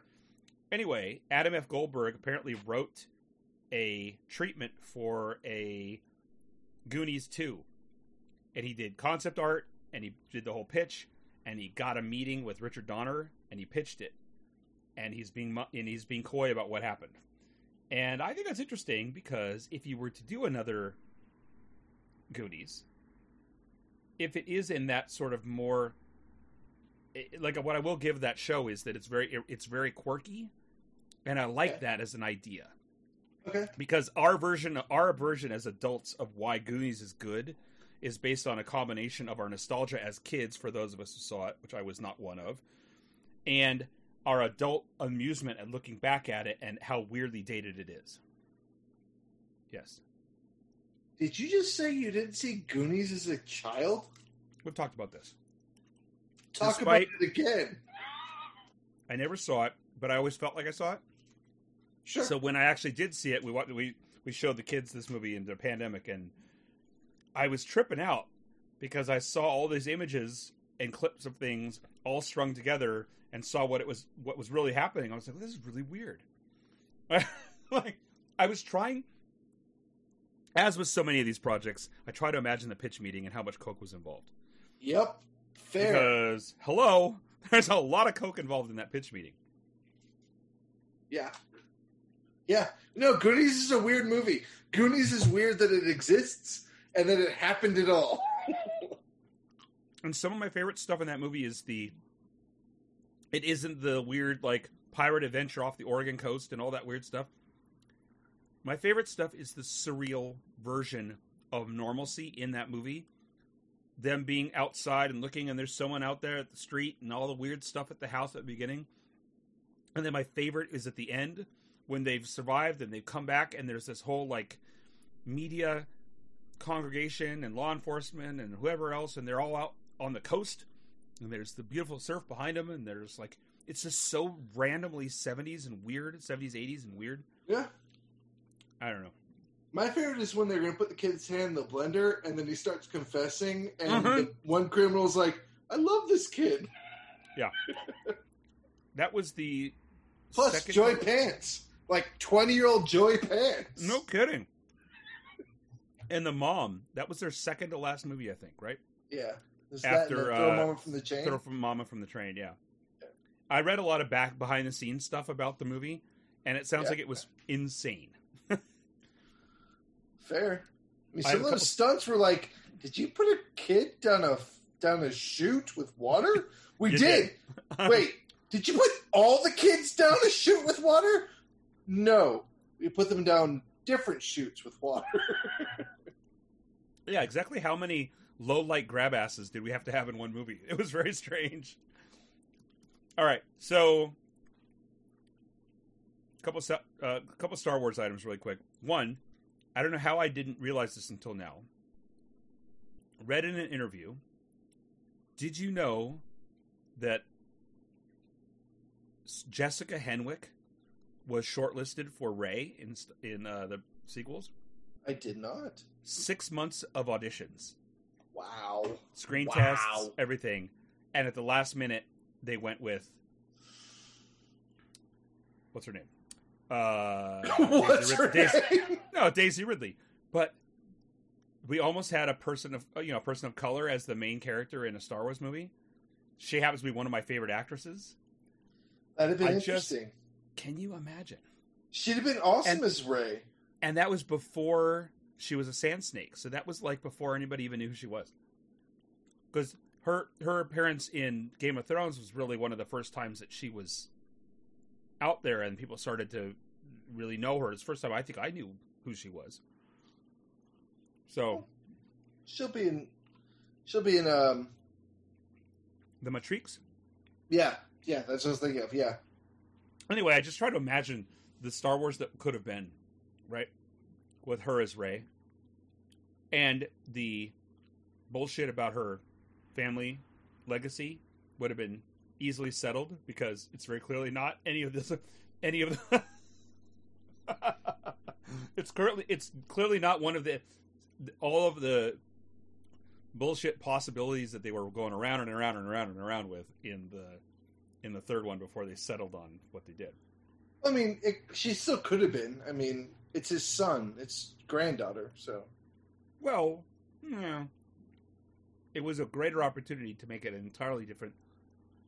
It was, but it was always going to be that. Yeah, I feel like clearly non-royalty character. Right. I feel like it was always going to be that. I think it was always going to be that character. But yes, I agree. Yeah. So speaking of things that could have been, and I'm kind of glad they weren't.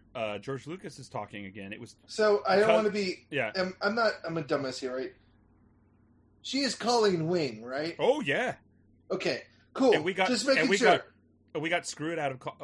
We got screwed out of Daughters of the Dragon. Daughters of the Dragon would have been such a good. Those two actresses were so good together.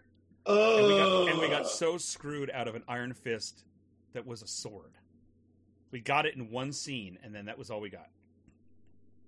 And she was more interesting, I mean, in that show than he was, but she was more 100%. Interesting with that power than he was. Yeah, that second season where it was basically Colleen Wing, and Danny Rand. Yeah, I was all in on that show. So speaking of Star Wars that could have been, that wasn't, but I'm glad it wasn't, for all the complaints you have about, that you might have about the sequels, and again, I'm kinder on them than most people, George Lucas was interviewed for that really massive coffee table book series, you know, was it Taken or Passion? I don't know how you say that, but the art, big art books and stuff, right? Yeah. And so this guy was doing, and I've been following him on Twitter. He's been doing the editing. Whenever I go to Disney, I buy one. So yeah. Yeah. So the guy that's editing those books and writing them, I've been following him for, I don't know, a year and a half on Twitter. And these books, this latest book finally came out, and the news is picking up on bits of it. And one of the things is that Lucas spends a lot of time interviewed in that book talking about what his plan was for the sequels loosely. Sure.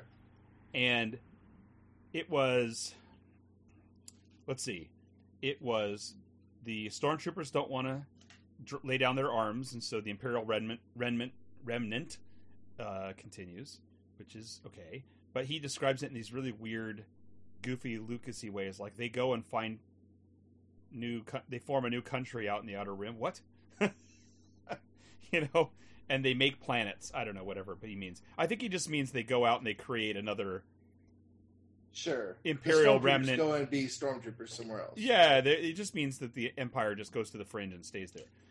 But he says that the sequels, in his view, was going to be all about the rise of the syndicates and how they fill in the vacuum, and that his concept for the sequels was basically a nod to the Iraq War and the fallout of what happened through the course of that vacuum, and talking about so his thing was that the main enemies in the movie were going to be Darth Maul as the head of the syndicate, and that he was going to have an apprentice, Darth Talon, which is a character from the Legacy books, right?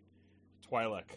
Yet it's a Sith, and he says it's syndicate stuff, so I don't know, it doesn't really work. But anyway, also Luke builds another Jedi. So did all the people who weren't, our main characters talk with an Arabian accent and maybe step and fetch it a little bit? Because he hella racist. He hella racist. I was going to get to that. Just can you imagine the Lucas version of the sequels where it's the crime syndicate, but inspired by the crisis in the Middle East?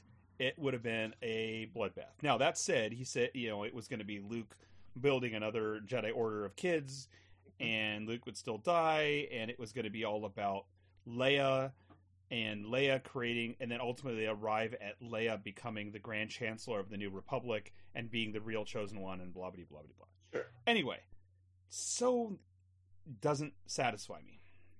No, I mean, thank you for making the thing, Mr. Lucas.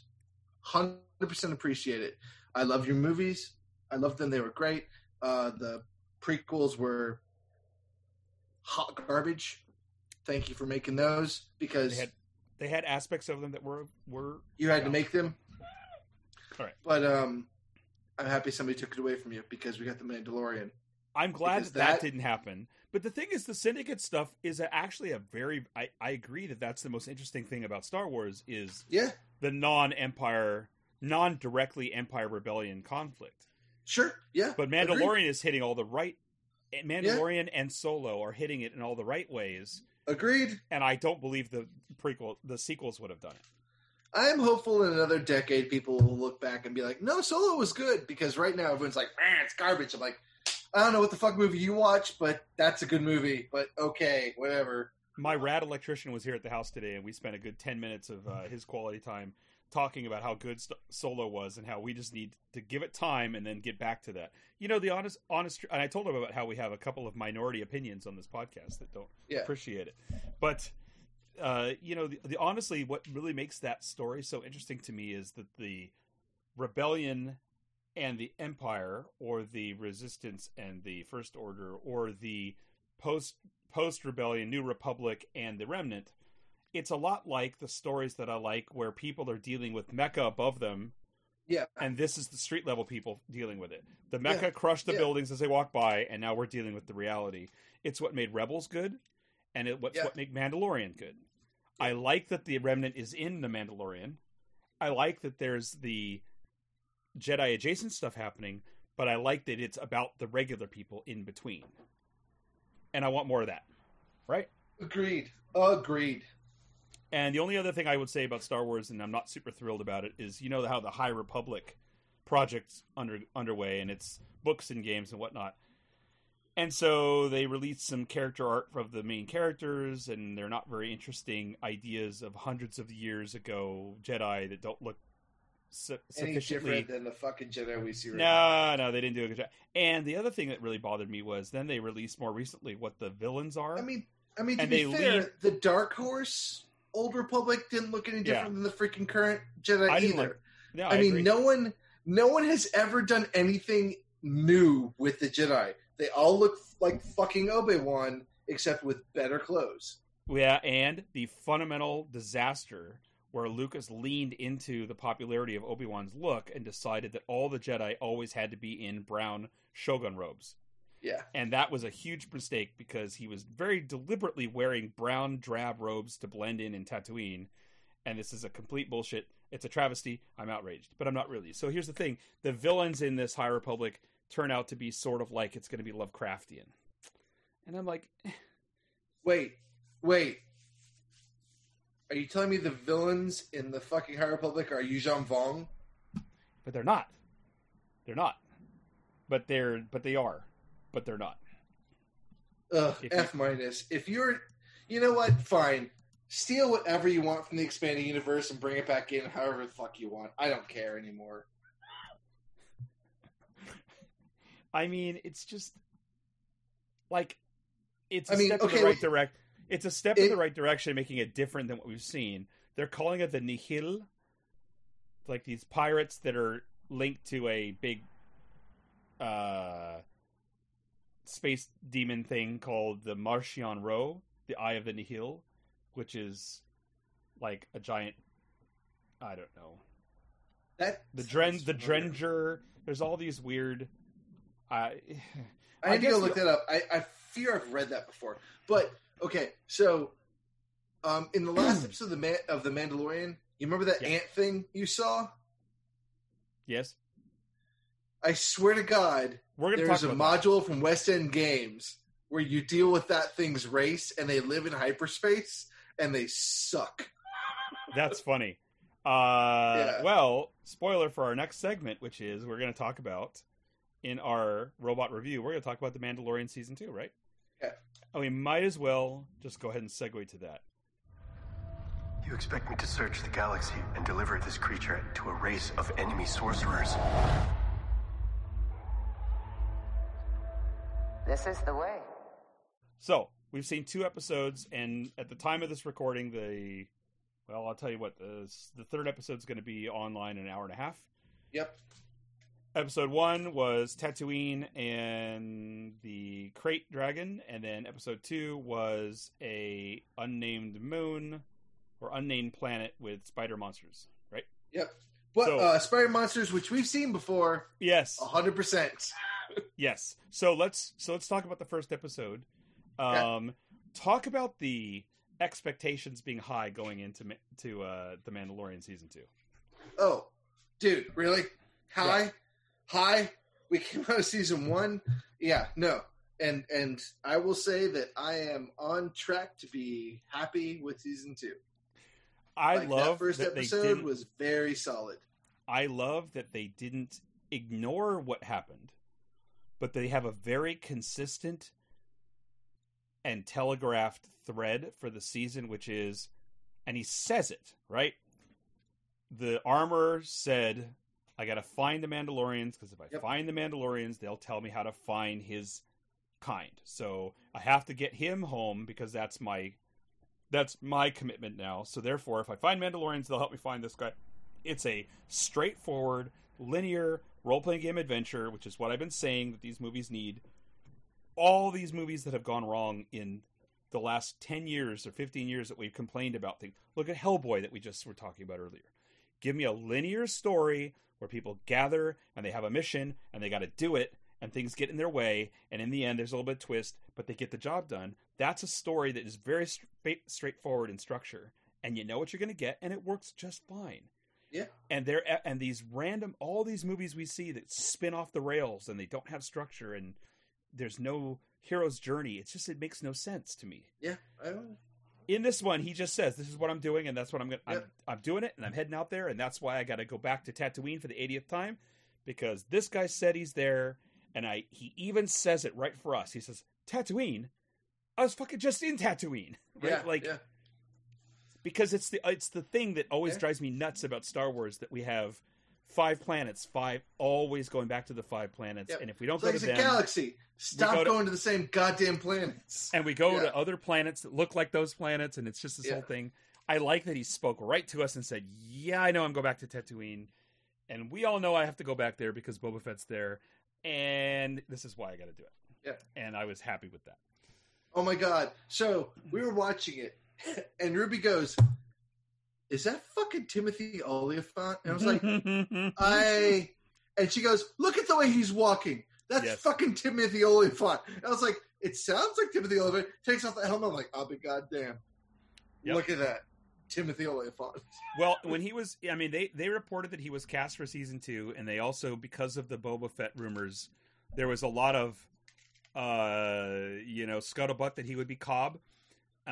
Which is, as I understand it, it's a character from the more recent comics. Is that right? Cobb Vanth? Or is it? Oh, no. It's the Aftermath books, right? That I haven't gotten to yet. I haven't gotten to the part where he comes into it. But I loved his character. I thought he was great. But, I mean, talk about great ways of circumventing expectation, which they did like five times in this episode. But the idea that he walks in and they don't get right down to it, they're like, oh, The Mandalorian, are you talking about? And I love how he's like, you might be used to getting what you want where you're from, but I make the rules here. And he's like, give me the armor. He's like, calm. Let's be calm. Yeah, but I also love that in that same scene, he went from, so I can see you're a real Mandalorian. Yeah. And you're going to fuck shit up. So maybe I will. Let's compromise. Which was really... I need some help. His transition was very smooth. Yeah. And I really liked it about the character that he was like, okay, the calculus is I'm wearing this because it has allowed me to get things done. But what I really need to do at this point, just kill that fucking great dragon. Yeah.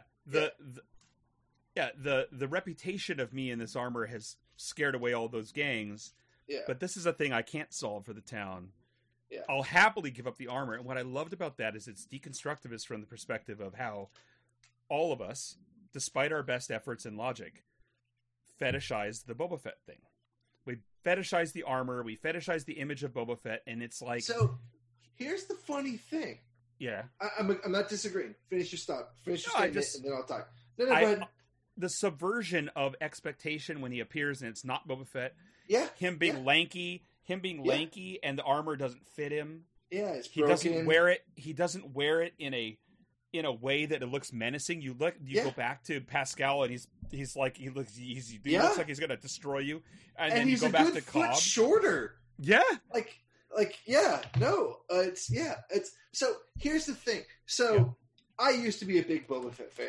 Yeah. I have a Boba Fett helmet on my dresser right here. I can pull it down and show you 100%. Then The Mandalorian happened. And I was like, oh shit. This is what I liked. Right. Not his ass. These guys. Right. And, like, now I look at my Boba helmet and I'm like, yeah, all right.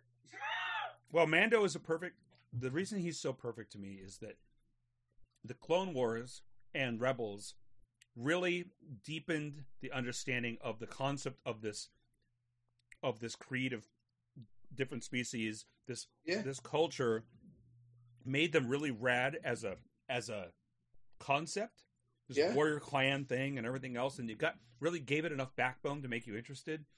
And then Mando is the solo guy like that with the backbone that we've now learned that beefs it up. And the only thing that sucks is we're still inheriting the weird ass choice that Lucas made where he randomly decided that for whatever reason Jango was wearing Mandalorian armor but wasn't a Mandalorian. Yeah. Because, I mean, they're getting legs in that, and they're working it into the story, and it's going to be a whole thing. Clearly, it's going to be a thing. Oh, yeah. But it's convoluted that he was never a Mandalorian to begin with, right? So I would be 100% happy if this season, the only time we saw Boba Fett was the end of that first episode, and that was just a, yeah, I'm done. Yeah, rock on. Go do what you're fucking doing. I don't care anymore. Like, right. Not my life. Well, one thing I do like is they set up the narrative that he's hunting a Mandalorian because he thinks if he finds a Mandalorian, he's going to find another covert, sure. And then, yeah. All those things. But what we've set up with is he's in an environment now where he's going to be hunted by the guy that wants the armor. Right. So the guy that we went into the season thinking he's going to be hunting down a Boba Fett.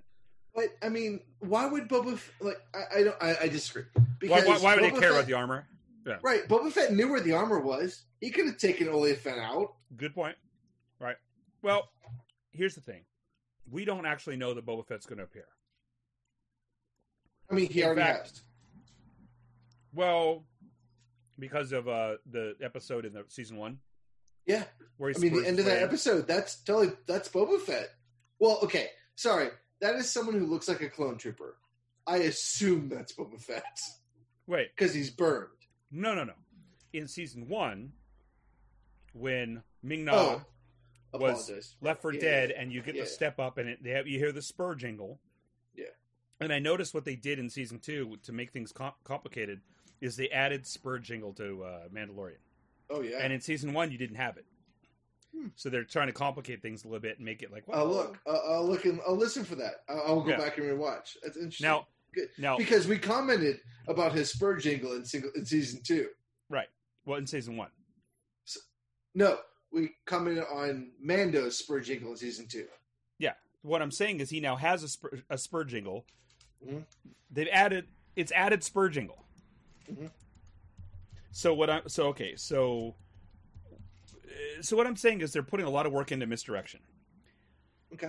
So I left that episode of season one. Okay, so anyway, really quickly, we're jumping around on episode one. But at the very end of episode one, Mando's racing off on a speeder bike, and he's got a net full of Boba Fett armor parts. Not the whole armor. And you see a guy watching him. Dude. Yeah. There's a dude watching him from an outcropping. He's in a robe. He's got the traditional weapons of a Tusken Raider on his back. And it is bald. The actor who is... Yes, and it's Tamora Morrison, and it's the actor Tamora Morrison who was all the clones. What's complicated things is his IMDb page said that he was on the show as Boba Fett and then took it away. So the question is, just within the continuity of the show. So I was convinced what we're seeing is Commander Rex. Because they need to bring in... They're going to bring in Ahsoka. They're going to bring in Sabine Wren, and I'm like, it's Rex. Now, the problem is, and if a friend Rex, of mine, he would have well, maybe he would have the facial hair, maybe, but we haven't seen anything from this period, so he doesn't have to have a. But here's something else that someone mentioned for me, which is that Rex. So Boba Fett ages at a different rate than Rex, so Boba Fett would be that age in this timeline. Oh, okay. I know that. Well, remember, his Django's thing was, I want a clone that ages at normal rate and is just like me, but is left alone, no programming. Right. So he would age to the point where Tamora Morrison is now. Whereas if he was a clone, by this point in the story, which is 30-something years... Yeah. 37 years or something after the Clone Wars, at the accelerated aging of the clones, just as we saw in Rebels, which is prior to New Hope. True. The Rex surviving clones we saw were old and kind of thick and had big beards and they were all white-haired.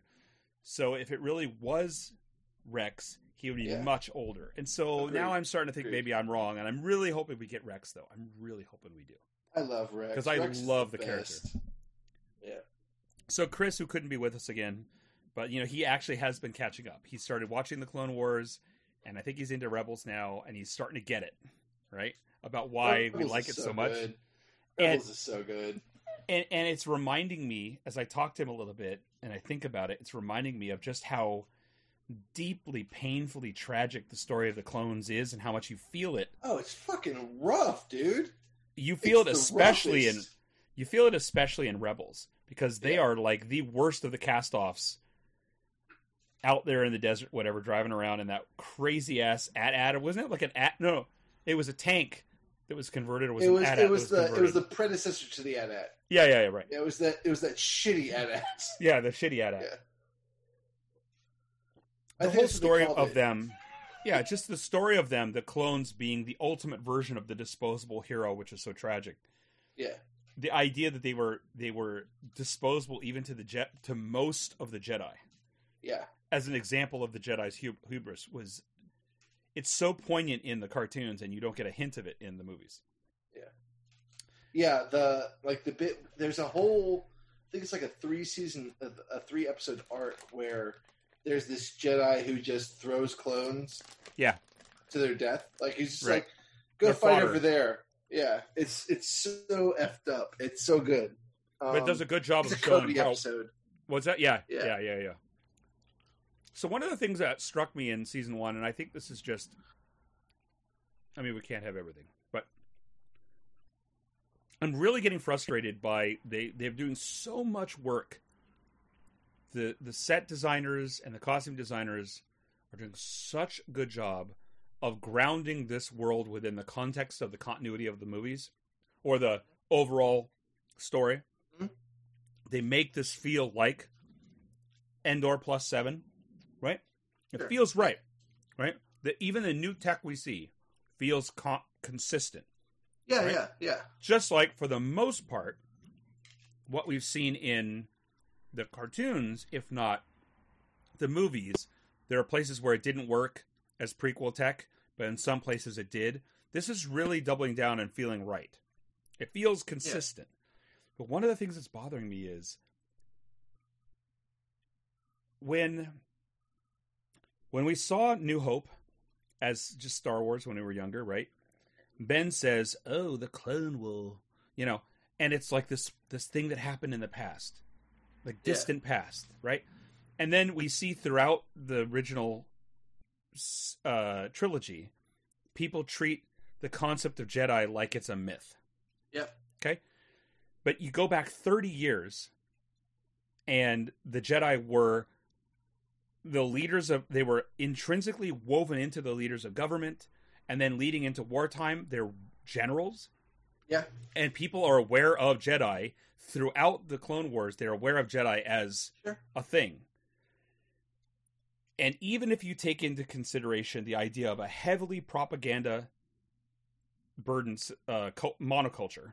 Yeah. Right? Galaxy-large monoculture. And then you take into account the fact that they're folding in the imagery of the frontier and how people in the frontier, with the exception of things they read in the newspaper, had no idea what was going on in the rest of the world and all that other stuff.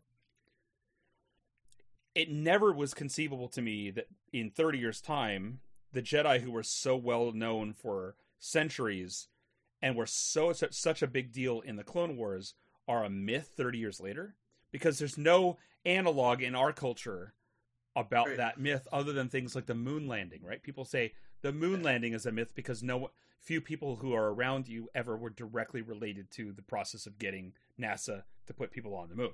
Right. So it's easy. Unless you're me. Whose grandfather did it. Correct. So I mean it's you know what I'm saying though? Like you gotta throw in space magic, man. No. Because that's what I'm telling you though. It's not great. It doesn't make any sense. But I mean, God bless him. He's good at many things. Well, okay, but and he's really terrible at a lot of things, and this is one of them. But they've continued that as in the current leadership of this. Well, you have to, because they're saying the first three movies, the prequels, and these are all one continuity. So whatever said, we got to go with it. I mean, but they're just going with it.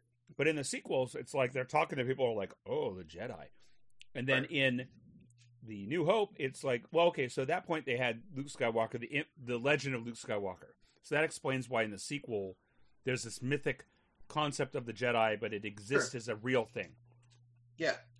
And maybe if you're willing to accept that in the time of New Hope, people have been indoctrinated by decades of propaganda machine from the Empire that squashes 2 decades.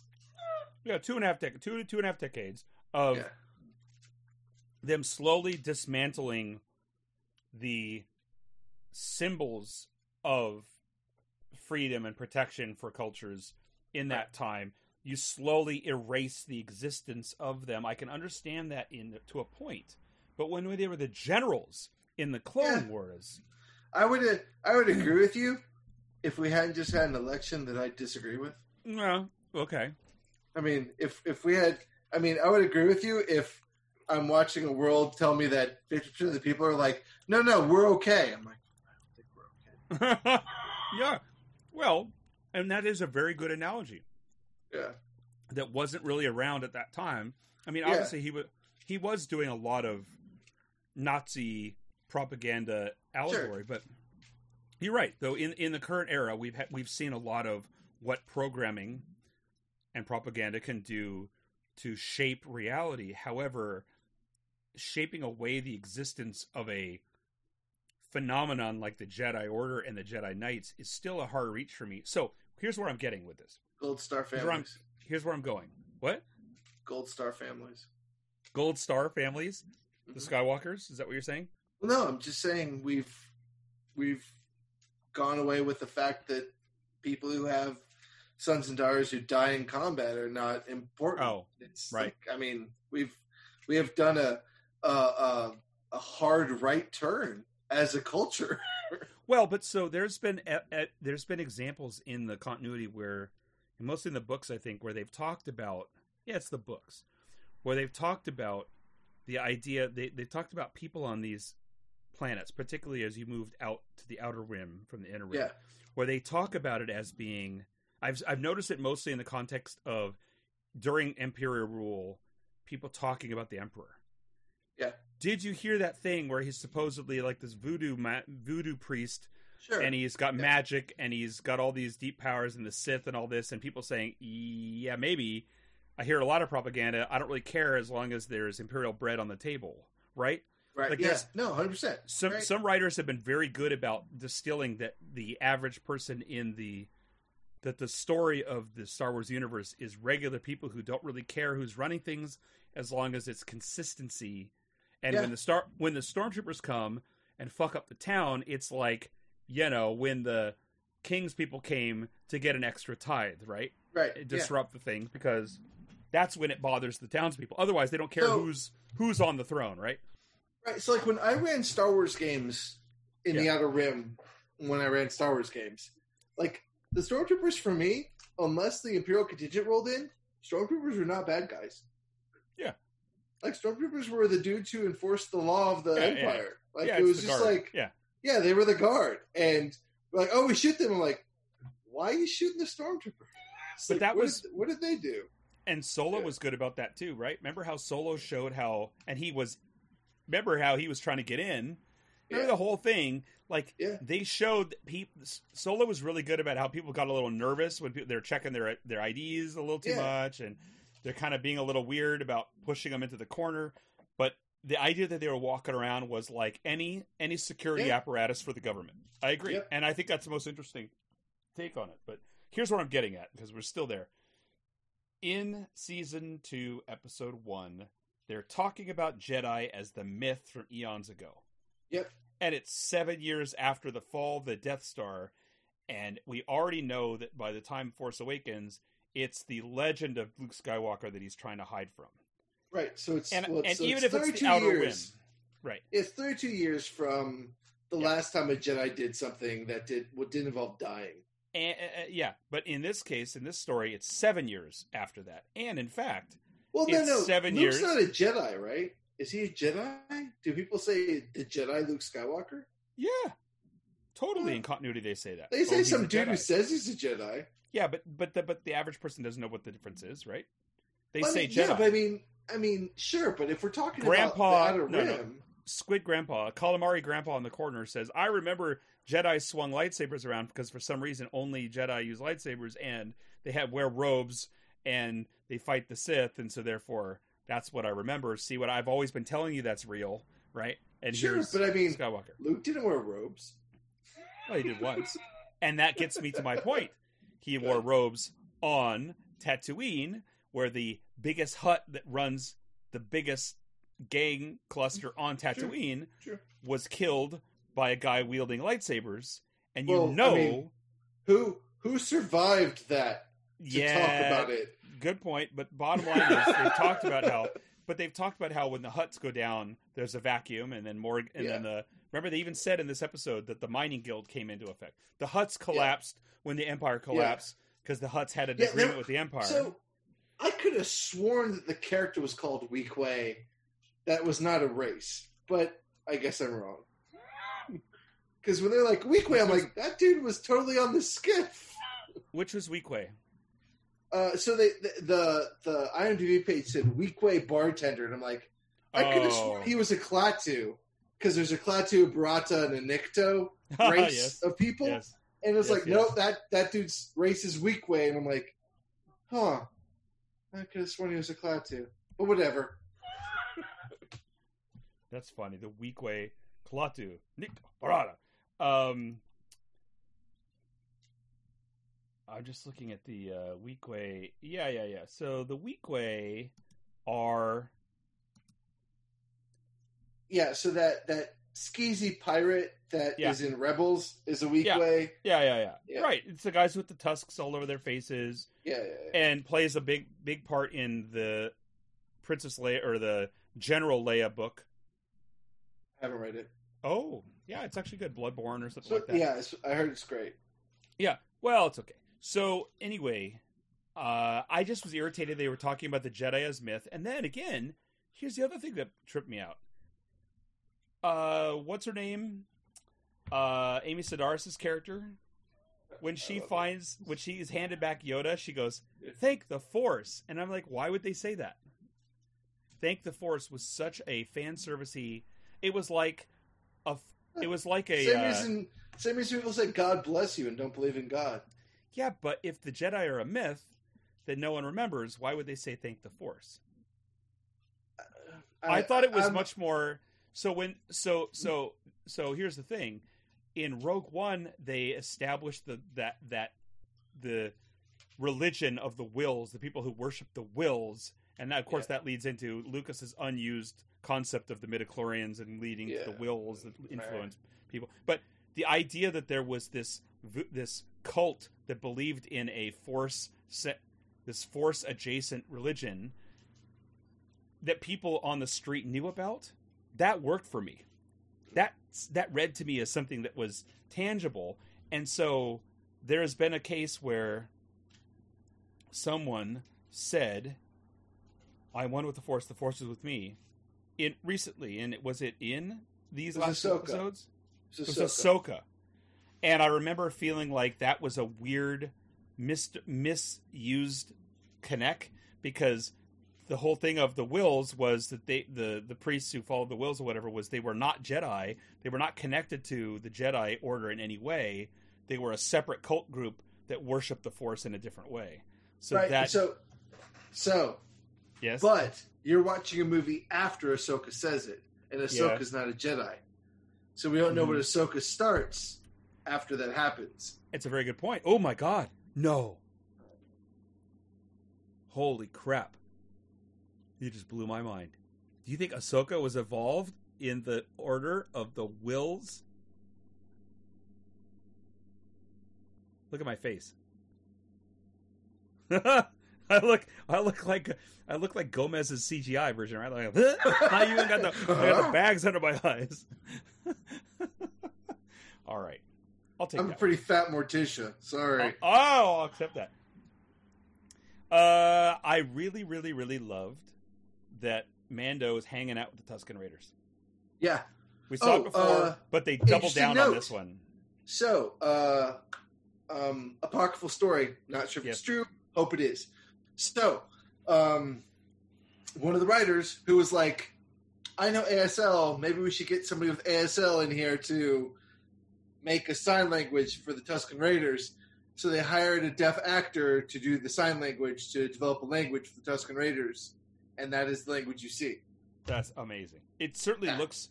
It looked like someone who knew signing had done it, because it's very consistent. It looked real good. It looked great. And I love that he knew it. Like, I loved everything about that, because obviously the narrative of this in this thing where they're taking Old West noir stories and repurposing them. This is the townspeople and the Native Americans joining forces against the common threat of whatever. But I'm totally down with this ride where the Tusken Raiders are given humanity. Like, I love that, because like you, I grew up at a time when, yes, they were the, just like they are an adversary. They are a raider. And I love a bandit from that perspective. And I love in this story, you see more about their culture. Yeah.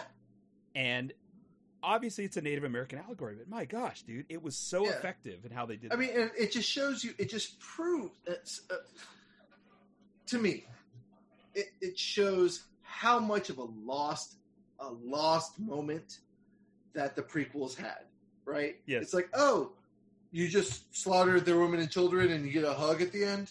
But, awesome.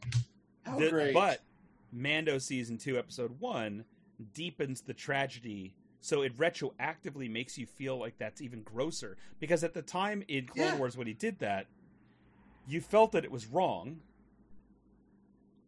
I mean, you knew that it was not... You understood that it was a deepening in his rift from his morals. Right. And but it's meant to be, oh, look, he's going to do this, so he'll do the younglings later. It's like, a little bit, a little bit heavy-handed there, jackass. It was. And also it was supposed to be... the Jedi training would be you don't go for revenge, even if you have a personal interest in it. And here he is doing it. So they were treating the... At the time that they did that in the Clone Wars, they were treating the Raiders like they would any thugs or villains that hurt, killed someone's girlfriend or wife or mother or whatever, daughter or son, and you're going to go get revenge in a Mel Gibson-y, Liam Neeson-y way.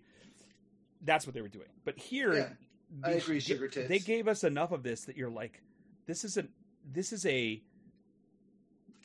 society. Yeah, there's rules. They have language and rules and governance and structures. Culture, art, domesticated animals. I'm sorry, it doesn't work with your colonial structure, but how about you get the fuck off their planet? I was super down, and actually it really made me think that when we were watching that, I was wondering of the ratio of humanoids.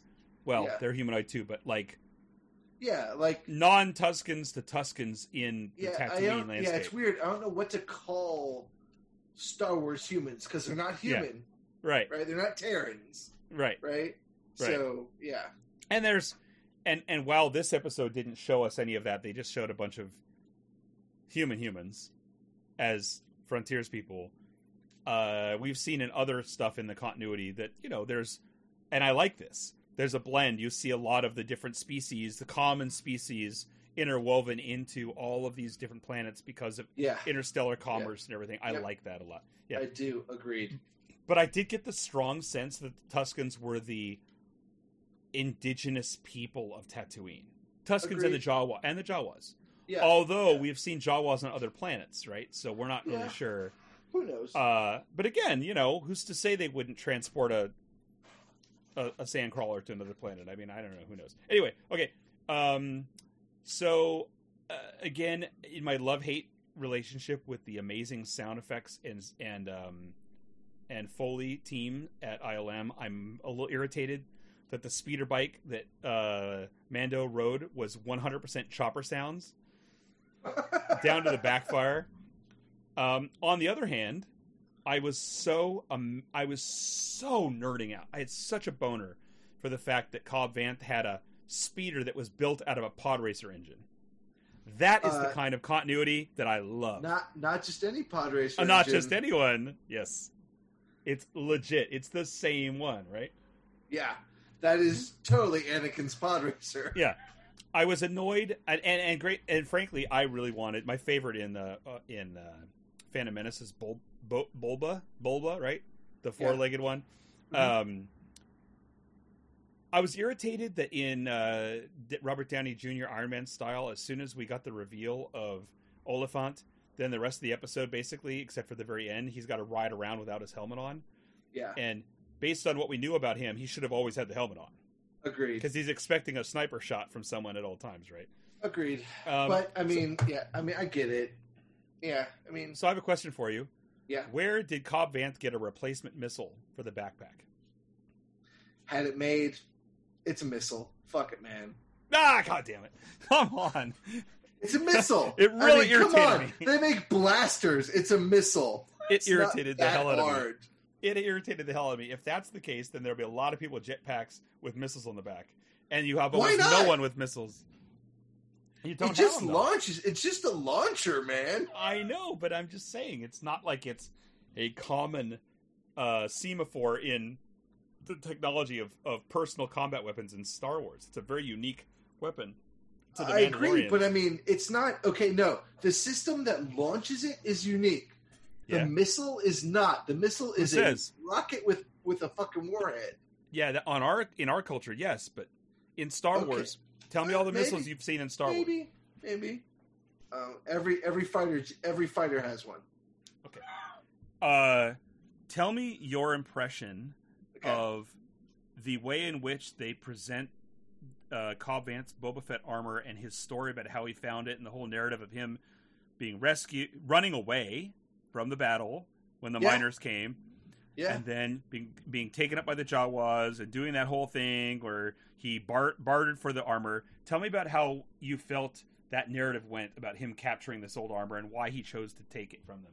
So the thing that really amazed me in that story was R4-D4 showing up with the scorch marks, and it made me stop the episode and be like, all right, so there's a big divide in the community on whether R4-D4 sacrificed himself or R2-D2 is an asshole.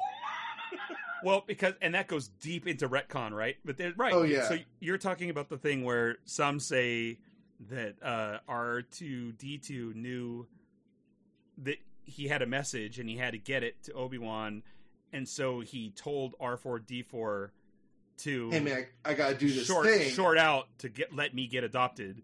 Right. And then the other side of it's like, wait a minute, he was gonna get adopted, and R2-D2 somehow shanghaied him. Yep, and R2-D2 short-circuited his ass. It was like, nope, this is my house. So, all right, so... Yeah, but on the subject of the Astromechs, though, that's something that also the Clone Wars and Rebels did a great job. Rebels in particular did a great job.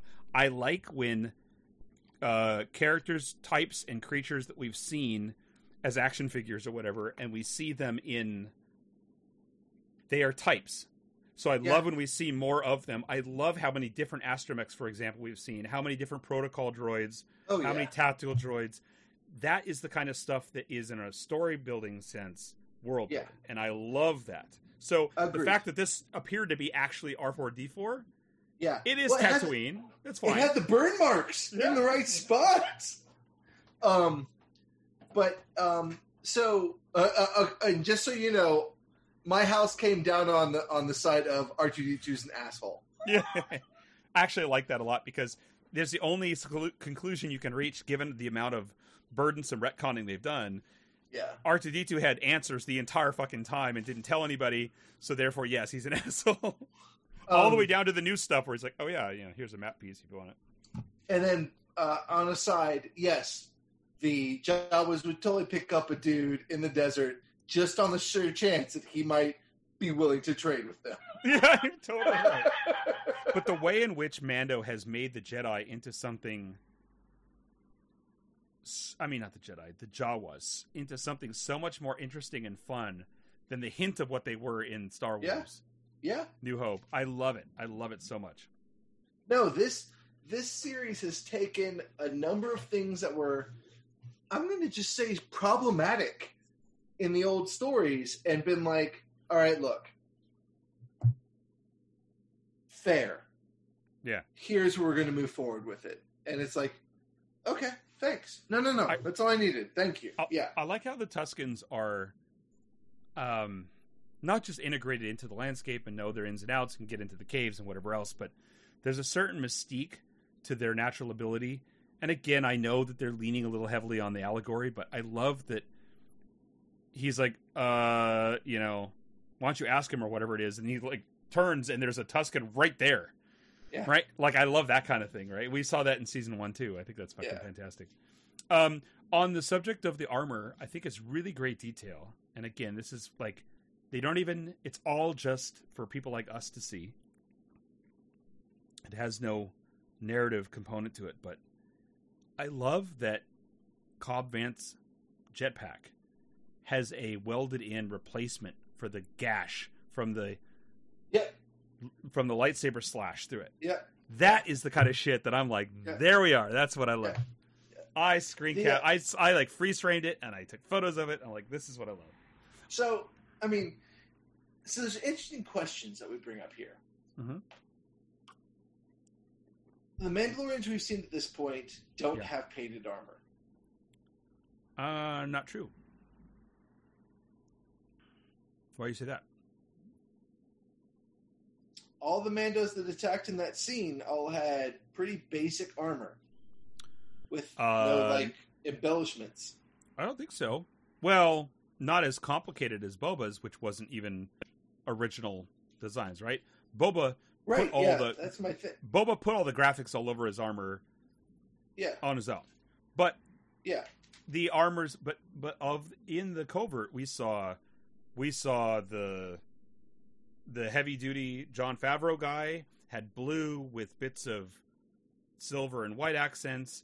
We saw the flashbacks to the ones... We also saw the flashbacks, which, of course, were... Well, the flashbacks are Death Watch. Yes, Death Watch. But and then also in the Covert, you see... I mean, it's pretty dark, but in the Covert, you see that there are other guys in armor walking around. And okay, other I'll go color back and rewatch.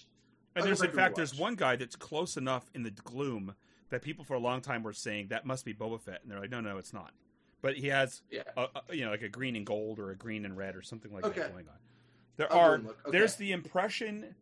The impression I have it's been used to Mando so long that because Mando's like, I have basic armor. Well, but so the impression I had is that in the Covert, there's a lot of surviving Mandalorians from different clans that are now working together. Right. Yeah. Because they're just remnants, much like the Imperial remnant. Right. They're all stragglers. Right. And so. But what all I think these factions of Death Watch, right? Well, but that's the thing I'm interested. But that's what I'm interested in. I think in season 2 we're going to see him in his search for Mandalorians. Is he's going to end up finding coverts that are actually clan specific coverts, and then he's going to be exposed. Because if you think about it, he was raised in a covert of a motley assortment of Mandalorians. Yeah, and I think. His memories are, of course, the Death Watch that rescued him, which was an amazing subversion of what we thought the Death Watch would be. But I think in his journey, if he runs into coverts of Mandalorians... By the end of that, by the end of the Death Watch story, the Death Watch are the ones that you're rooting for. Sure. Like the ones we're following, not the ones that are following Darth Maul. Sure. But what I'm saying is, his personal experience is motley... where every Mandalorian has whatever armor they have, and they have this great history, but everyone has a different background. And if he's out there going to other planets, because before that he had never been anywhere else, right? Yeah. So the idea is then, by the time he's now out there hunting these different, looking for other coverts. Yeah. The Mandalorian story as they've evolved it in the Disney side of things is got so much story. Yep. In the rival factions of Mandalorians. He's never encountered a Mandalorian that wasn't like 100% in this is the way, keep your helmet on, we're all one family, be cool. Yeah. That's not old school Mandalorian. No, Mandalorian was factions fighting each other. And we know we're going to meet God damn it, the Queen's sister played by Star. What's her name? Sabine. Bo-Katan. Yeah. We know we're going to be Bo-Katan. And Jesus. Yeah. Uh-huh. I can't wait for that. Well, and also the big matzo ball, of course, is Moff Gideon and how he ends up with the Darksaber, and we're going to get to that, too, I'm sure. Another detail in this episode that I really loved, and again, it's down to, I know it was controversial when Rian Johnson had Luke milking the thing, and he's demystifying royalty in Star Wars, where Luke is milking the creature to make get his milk. Yeah. Remember? Yeah. And it was like a controversy. Like, how? Why is that a controversy? Because people were butthurt about it. But what I loved about in this episode is you saw Tuskens brushing a bantha's teeth. Yeah, they were brushing the teeth of the bantha. I loved it. I absolutely loved it. So, and now you know what that little pointy bit at the end of the fucking Jaffe stick is for. That's right. That's exactly. I mean, it's like, yeah, okay, makes sense. So, speaking about the Weequay we saw in the bar, did you know at the time, or did you read later, who that really is?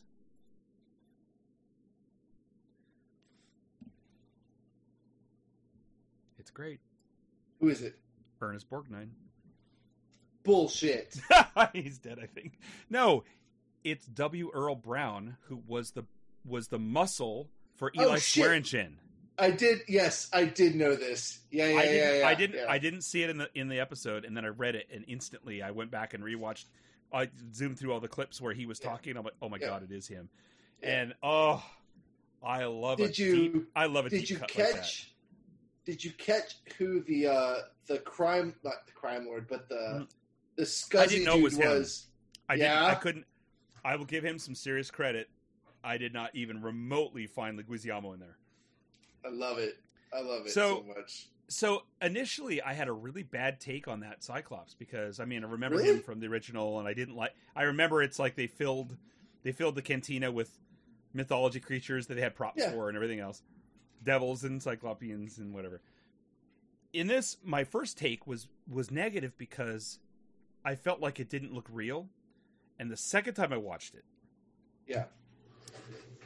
I realized what the problem was, which is that there's a light effect problem that when he's captured and he's like arguing for like, save him, like don't I'll tell you what you want to know. Mm-hmm. There's a light effect that's causing the reflection on his iris, on his eye, to look like his iris is always off to one direction and not looking where his body is looking, which is classic old school bad costume, right? Like fixed eyes, right?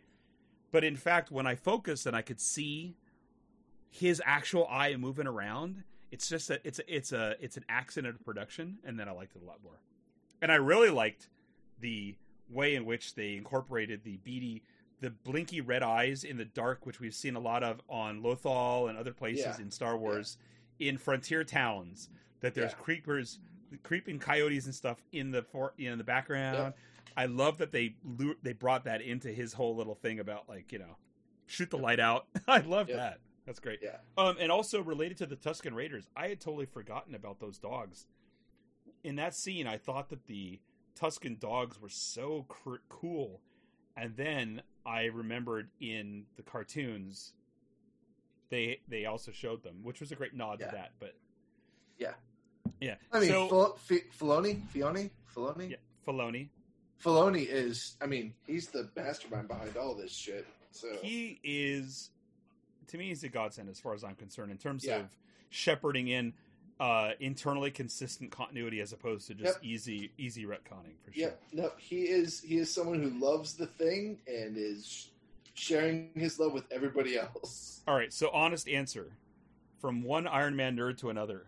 Yeah. Did you pick up on the Favreau Iron Man reference in that episode at the time or not? No, What are you talking about? He stops, turns, shoots the missile to blow up the crate dragon. Oh, he does. Which is Iron Man 1, right? I did. That's 100%. I saw that. You're right. I saw that and I was like, oh. And at the time I watched it, I didn't even think twice about it. So also, here's the other thing. I totally forgot, because I'm old. As a kid, I was obsessed with that skeleton. But I never thought about it again. Yeah. And then when the crate dragon appeared, I sort of had that retcon-y vibe like, well, why is there another... The Sarlacc was the thing. Why is there another big thing? And it was only after when I was reading about it that I was like, "Holy shit! They established this, that there's a bigger beast in this. There's a Dune reference in the sand, and it's the Kree dragon, right?"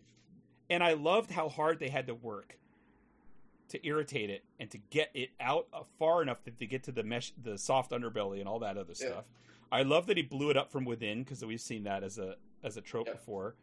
And I mean, it was so very much a Dune sandworm, but I don't know, man, that whole sequence, the complicated process of trying to figure out how to kill it was very RPG, wasn't it?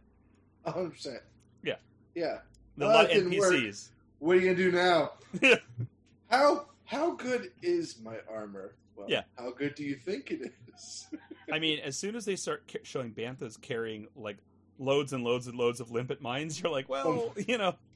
Whew, limpet don't mine shoot is at that. They're thermal detonators, I guess. Limpet mines are a Robotech thing, but yeah. So, okay, so, all right, so what about episode 2? So episode 2 is he's got a lead, but he's being, in order to get, it was a little weird about how quick he was able to make that connection, but he's got a lead, but he's got to take a passenger with him. And if he drops the passenger off, she'll tell him where to go. And then we get this crazy fish person with a gecko. She's totally a gecko. Oh, gecko. That's right.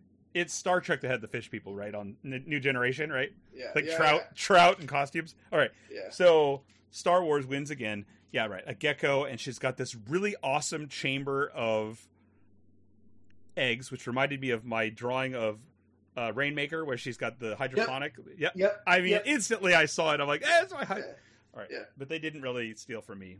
Maybe they did. No, they didn't. So... okay, so we have, obviously, the big story after this episode is, for the last week, everyone's been ranting about how unfair and horrible and weird it is that Baby Yoda was eating all of the eggs of the last unfertilized eggs of the species. And not species, her line. But still, I mean... no, but it's baby, he's a baby. He doesn't know he's hungry. He's hungry. And they've established that he's hungry. It's a trope. He's the Brad Pitt of Star Wars, right? He's always eating. Yeah, he's rusty. Yeah. But that said, now I'm still harboring a little theory that he's not digesting, and that when push comes to shove, because it's clear now that that's going to be a character that continues in the story, that he's now they're growing the thing, that they're growing the trope. The Eastwood trope of the lone nomad who's shepherding a group of innocent people along with him, just like he was guarding the town and the one thing, right? So I have the secret theory that she's going to run out of eggs, and then Yoda's going to and then cough up the eggs, and they're still going to be fine. But I could be wrong. Maybe. So I mean, or it could just be the fact that he's not good. Like, it's a thing. Well, but to learn. But is there he's good? Not... But again, then, and that gets into some messy consumption politics in our world. But is eating chicken eggs a problem, or fish eggs, or anything else? I mean, it's a question. It's like, if you have a problem with this, then you have a problem with eating. I sort of look at. I mean, I'll go out on a limb and say, as not being a vegan, that eating an unfertilized egg, and I'm not talking about the balut, but I'm talking about unfertilized eggs. It's not much different from eating an egg to eating a female of a species, right? The egg is a future sentient being in the same way that a female of a species could lead to a future sentient being, right? It's just, it's an animal that you're eating, or it's a thing you're eating. And if you're against eating against eating animal anything, then then you have a problem with it. Yeah. But it is an unfertilized egg. So I don't know. Sure. But they lean deeply into that. This is the last of her line, and it's a big deal. Yeah, she's holding it all the time. You're definitely supposed to feel concern as he's sucking up eggs. Yeah, and it's obviously wrong when he's doing it. Yeah. I mean, it's slowly. I am cutting certain animals out of my diet.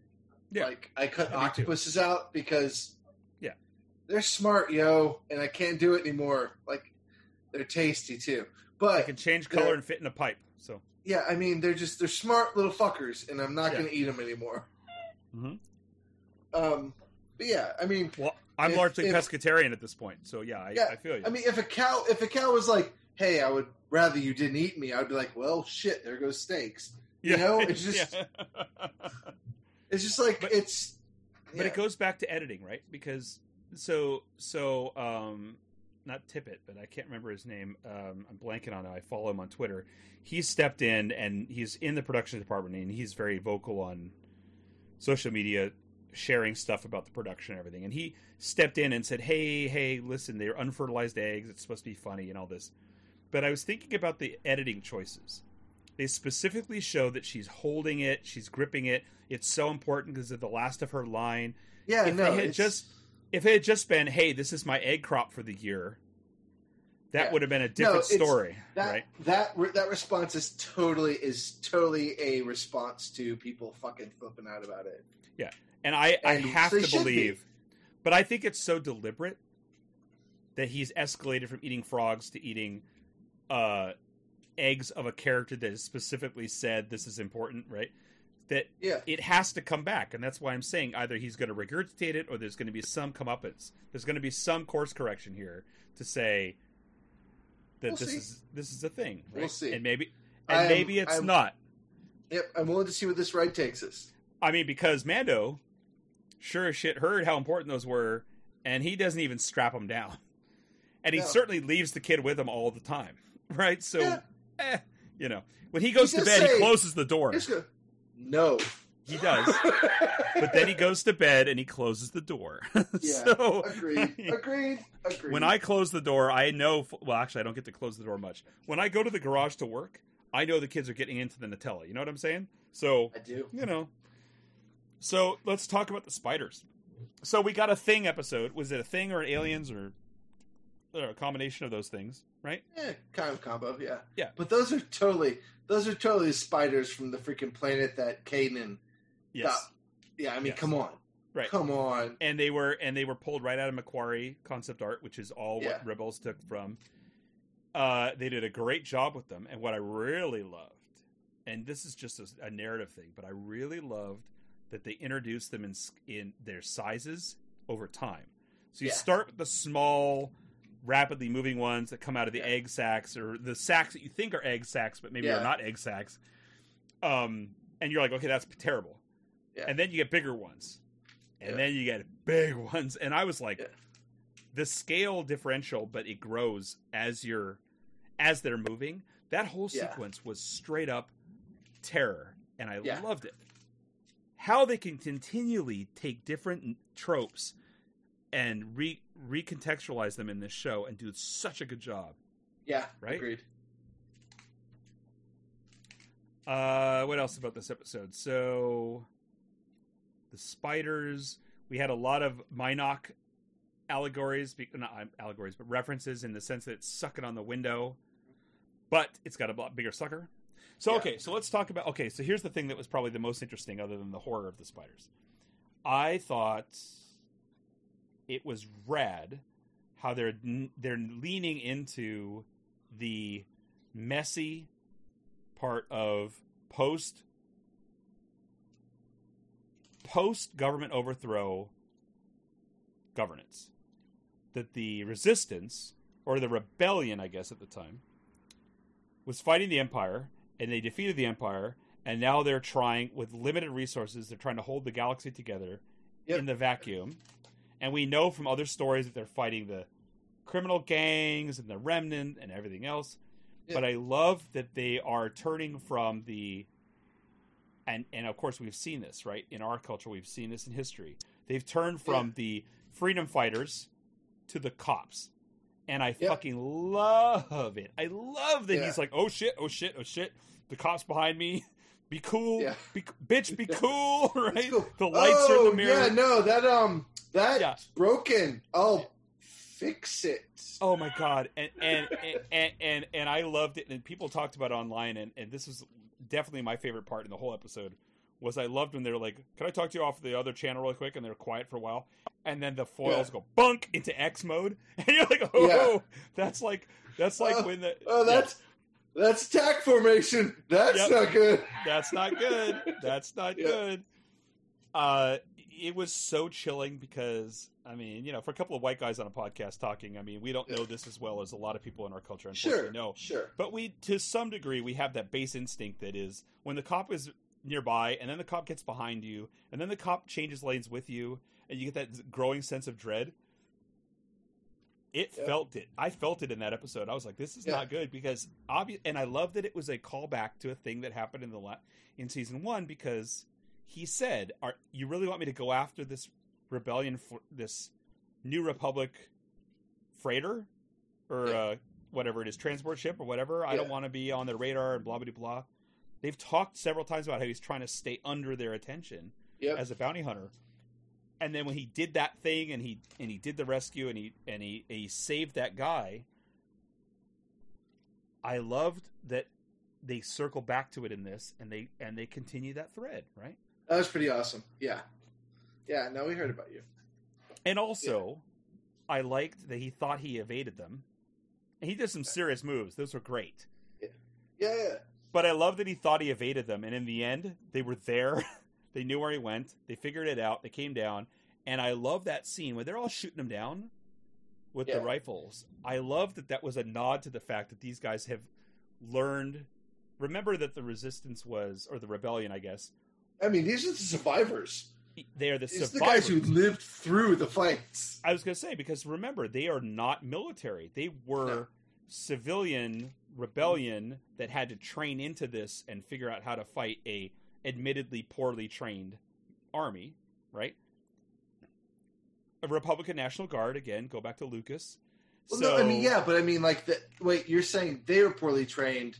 The Empire was not. I'm saying that in A New Hope, they just had a bunch of extras running around, firing lasers in the sky, getting hit in the head, whatever else. Sure. But very quickly in the continuity, they said that the Empire did rapid expansion. Yeah. And that they conscripted people from all the planets. Oh, sure. And they gave them 2 weeks in armor, and they said, go out there. And that there was not a lot of training, which was the difference between the clones and the stormtroopers, that the clones were trained from birth to be soldiers, and the stormtroopers were conscripted, and they didn't have a lot of training, which is why the stormtroopers are always missing, and they're very, you know, more likely to run and whatever else, and the clones are badass. Yeah. Okay. So what? Until you got the Death Troopers and all the other specialty units. Yeah. So what I'm saying is that the rebellion were civilian uprising, right? And these are the guys that survived that, and survived the war, right? And so when they're sitting there picking them up, you know, and they're taking out the spiders, it really shows what they've gone through and what skills they've gained, and also it's a plot item, but. So the one of the two pilots is well known in some circles because he's an actor on a Canadian show. This is the Asian actor. I forget his name, but he's an actor on the Canadian show, but also he's an avid Star Wars fan. And this is another example of a really awesome nod to the fandom because. He you know, he's a cosplayer, he's an activist, but he's a cosplayer, he's been really into Star Wars, and this was like this total surprise that he got this part. And you know, people who knew who he was and knew about him from social media and from cons and stuff knew how important it was for him to do this and how cool it was that they gave him that role. Right? Yep. You know what I'm talking about? Yep. What's his name? I'm trying to remember. He's the show is Paul Sung-young, and the show is Kim's Convenience, and he does a lot of and he's done a lot of stuff where he's like raising awareness about certain issues through his cosplaying work and stuff like the Legion does and stuff. And that reminded me that in the end of season one. In the last episode of season one, when Moff Gideon shows up and he's got this whole phalanx of fresh stormtrooper remnant, and he's got the Death Troopers and everything else, we may have talked about this before, but I read that that's actually Legionnaires who were called and said, show up, and they showed up and they were told, yep, you're going to be stormtroopers in the show, and they were like, what? You know, can you just imagine that honor, right? Yeah. In so much as that's an honor, I think it's an honor. Congratulations, 501st. You're in. That's what I say. So anyway, so it was great. And what I really liked about it is that it ended with them not helping him. They said, because you did a... We could tell you helped out and whatever, and so we're going to let you go. It was the cop giving you a warning instead of the ticket. And then and he's like, okay, great, so help me fix this husk. And they're like, later, skater. They left. Yep. I thought that was great. Yeah. So, and also what still I liked about it was still a cop. And what I liked was it continues the narrative that he is under-equipped, and he's got innocents that are relying on him. Yep. And more than ever, right? Yep. And I have to imagine that's not the last of the spider creatures. Oh, well, I mean, I don't know. Maybe here. Maybe when they do a Force, like a Force series. Yeah. Like maybe when they do a Jedi series. No, what I mean is they just killed all the ones in that cave. But he's still trapped. Yeah. Oh, he's still trapped. Jesus. Yeah. And it looks worse than when the Jawas took it apart. So yeah. But again, also I love about Mando that he is a build his own ship guy. Like I love that he goes out there and he starts welding shit together and he's going to somehow make it. Like I couldn't even conceive of the fact that he made it vacuum worthy. And I love that they referenced it and said he's just like just stay here, and the rest of the ship is not vacuum. And then when it takes off, it's got the we're staying in the cockpit. That's the cargo hatch was open. and that was my favorite stuff in the last season when he was like sputtering along with a broken engine or whatever. I love that stuff. Yeah. Everything about Star Wars when things are broken is the best part, right? Yep, agreed. So I mean, for those who played the games, it's like, your ship's fucked. What are you gonna do? I don't know. Limp to a starport? I guess you are. So here's the thing, buddy. So you know that I'm doing a D&D with my kids. And I've agreed that I will do that through the interwebs with you guys too. And you know that we're going to be doing, starting after the first of the year, we're going to do a post-human campaign on the interwebs. And it's do I get to be the good boy? You can be the good boy. You're ready to go. I cannot wait to be the good boy. But you have accidentally volunteered yourself to run a Star Wars game. Sure, we can do West End if you want. And I'm ready to be a player for the first time since I was age 10. Nice. Yeah, I'll do a West End game if you want to do a West End game. Oh my god, I want to play in the Star Wars universe with you running it, dude. I have the adventure journals from issues 1 through 16, I think, from 1982. Nice. So yeah, I mean, I have all sorts of crazy shit to do if you want. Oh, yeah. I can't wait. Yeah, I can't wait. I mean, so, if you want to do that, we'll do that. I think it would be amazing. So what, like tomorrow? Yeah, right. Yeah, 100%. Friday. We'll do it. But wait, there's more. Prepare for a number one good commercial about all the things you need. Listen, between you and me, it's been some trying times. We're not supposed to go out. We're not supposed to do anything. We're not supposed to see anyone. We got to stay in quarantine. It's very important. It's for everybody's safety, but it's hard to get your shopping done when you can't go anywhere and look for cool things. I know this. Well, the internet tells us you're supposed to spend all your money at Black Friday on all kinds of big box things like TV sets and camcorders and Peloton systems and whatnot. But I have an alternative for you in the small press spirit. How about this? Go to wrongrocket.com.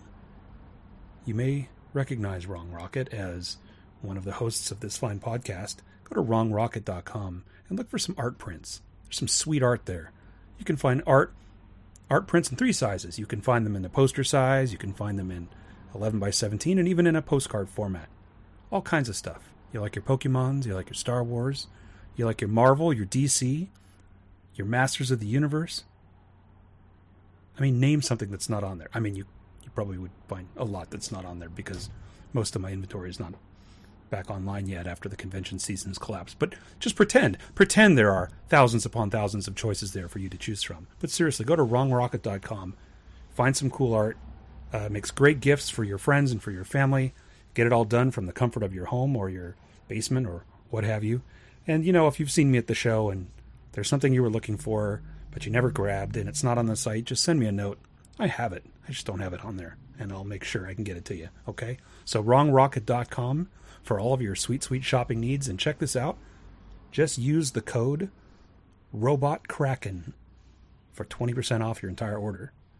20%! I know, it's an outrage, but do it. It's going to be great.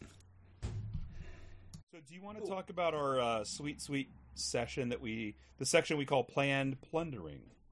The items that you are intending to consume, which may be the same things as before, or maybe new things. New this time. So, I have caught up with my X titles. I'm now reading X of Swords. X of Swords is the current event. 22 episodes across all X. I'm so behind, dude. I'm like a year behind in Marvel stuff, and I've fallen back into the Star Wars comics, and so like I'm way, way, way behind. But the design work looks good. Oh my God, Hickman has made an amazing universe. Oh, I cannot wait. If you like Hickman's stuff, I love it. His Fantastic Four was the best Fantastic Four. Yeah, I have not read it because. Are you kidding me? Fantastic Four. No, but you got to read it. I don't like them. I don't like any of them. But do you have the thing? That's why I like the thing. But Michael. You have Marvel Unlimited on your devices. Yeah, I can go back and read it. So just go back and read the Hickman FF. In all my spare time, I'll go and read a whole series of comics I don't like.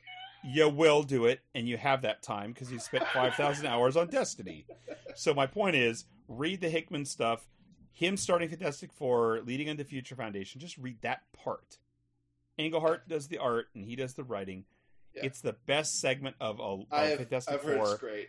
And I don't even like Fantastic Four, and I've read a lot of it over the years, but this is my favorite bit of it. Like his run on the Avengers, I was completely happy with. So, other than Kate Mara in general being even in any way related to Fantastic Four, this is my favorite Fantastic Four. That's fair. All right, fair enough. Yeah, I love Hickman, and so I am about to read I'm about to start X of Swords. All right, and I am super into it. I'm super stoked because. Fucking Hickman's X universe is so solid at this point. It's so cool. I'm really sad when he leaves and they revert everything back to mutants running for their fucking lives and being stupid. There's a virus and it takes away powers. Yeah. What should we do? Oh, look, there's a sentinel. Yeah, it's okay. I'll just stop reading. It's easy. I do that now. I do that too. I'm stymied by the fact that I'm neck deep in drawing superheroes all the time, and I don't read a lot of comics anymore. Have you read comics in the past 20 years? Physical comics? Yeah, sure. Yes. Then you've read comics. Yeah, fair enough. But I mean, you know, you compartmentalize. That is my curmudgeonly old man comment for the day. Well, dear friend of comics, Beetle Bailey was fantastic. I'm sorry. There's nothing new under the sun. No one's writing anything fucking new. Peter Bailey was ahead of its time. Did you know that I was having my Kentucky lemonades from an assassin droid? Did you know that? That's very nice. Yeah, it doesn't really show up. You showed me that earlier. So I got a loot crate, and in it was a Sentinel head tiki glass. Nice. It's so good. It's so nice. Related, going back to Mandalorian, how much does it bother you that for authenticity, they're leaning into the original Mos Eisley Cantina drink containers in the bar, which are all repurposed IG-88 heads, or vice versa.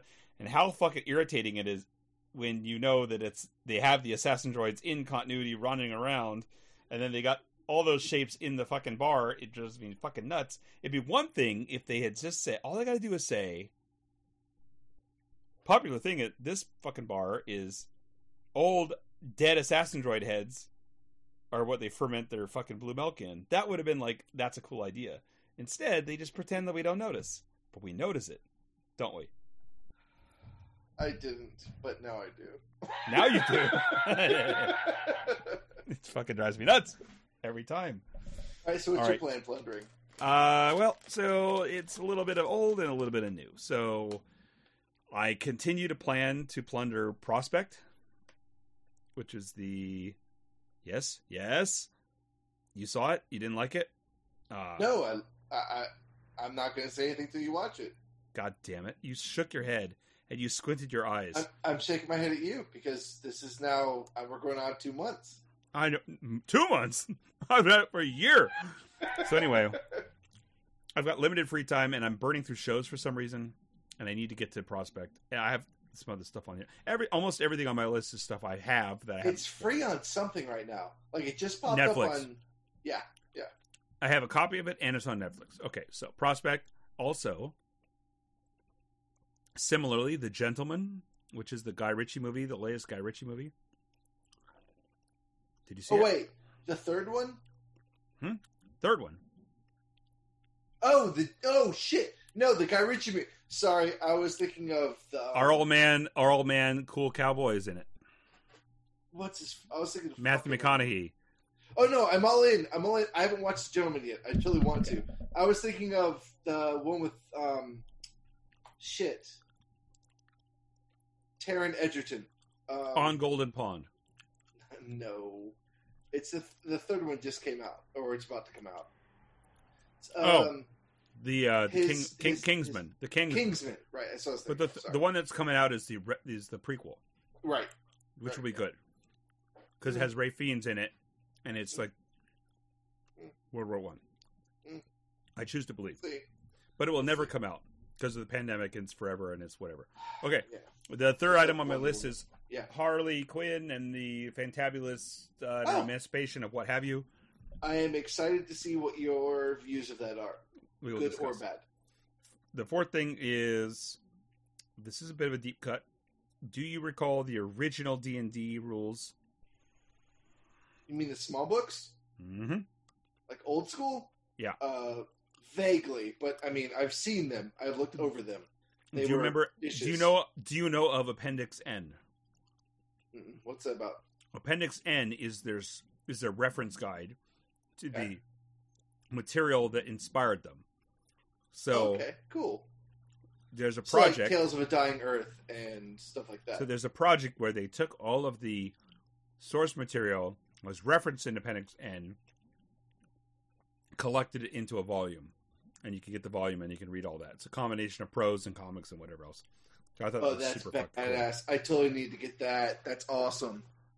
So Thank you for bringing that to my attention. Listeners and Michael will find it as a link at the bottom of the notes for this episode. Okay, so what about your recommended, your Rumfuel recommendations? All right, so... all right. I already wrote Adam's Family somewhere. For you. I wrote Adam's Family for you. So, if you can see, that small stack... Yeah. Is to be read at the moment. Okay. So I feel pretty good about that. We only find them when they're dead. Amazing science fiction comic. I've read about that. It's about a group of... So in the future, we have run out of resources, and the resources that we find are celestial gods that we find dead floating in space. Yes. So we mine these celestial gods, which is the book We Only Find Them When They're Dead, and it's about a book. It's about a ship of people who have decided, no, fuck it, we're gonna find some that are still alive and are breaking the galaxy, rules though. To go in. Yeah, it's fucking brilliant. I love it so much. It's such a good book. Also, another comic is Seven Secrets. There are seven secrets in the world that knowing them would destroy the world, and there is a keeper. And there is a protector of each secret, and it is the story of the newest keeper of a secret, who is the son of a keeper and a protector who have had sex and had a child, which is illicit. Great series. Wonderfully cool. I think issue 6 is about to come out, so the first trade should be out in a couple months. Boom Studios, I believe. Huh. Fair enough. Well, all I have is Agency, which I'm still working through. Reading that, it's great. And then I started watching What We Do in the Shadows, the TV version, which I had seen the movie. Oh yes, and then I saw the pilot, and then I saw the pilot again, and now I'm watching the whole season together. Good. And it's delightful. I love it to death. It is having such a good time. Every time we kind of a funny thing to say about about vampires, but it is delightful. Yeah, but my wife continually falls asleep, and I sit there and cackle, and I'm like, did you see? And what about that line? And then she's asleep, and I'm like, God damn it. I have an anime. One second. I think it's called Docohedron. Let me double check.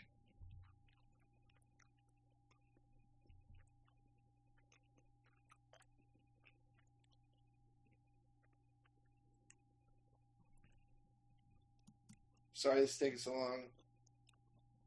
Dead air is the doom of all recordings. I know. Jesus. It's on freaking Netflix. It's not dodecahedron. God damn it. Well, that's... in architecture school, I had to create a structure, and I created the 20-sided die, obviously, as a structure. And my professor was like, dodecahedron! Oh, my God! And I'm like, oh, you play? And he's like, what? I'm like, never mind. You're just a math nerd. But I thought he understood. Nice. So there's... It's a Docohedron. There is a weird anime series on Netflix right now. I believe it is either Docohedron or Docohedron. So the deal is, the world is a shithole because sorcerers keep coming through to our dimension and experimenting on people. Fair. And the main character is someone who's been experimented on and been given the head of a lizard.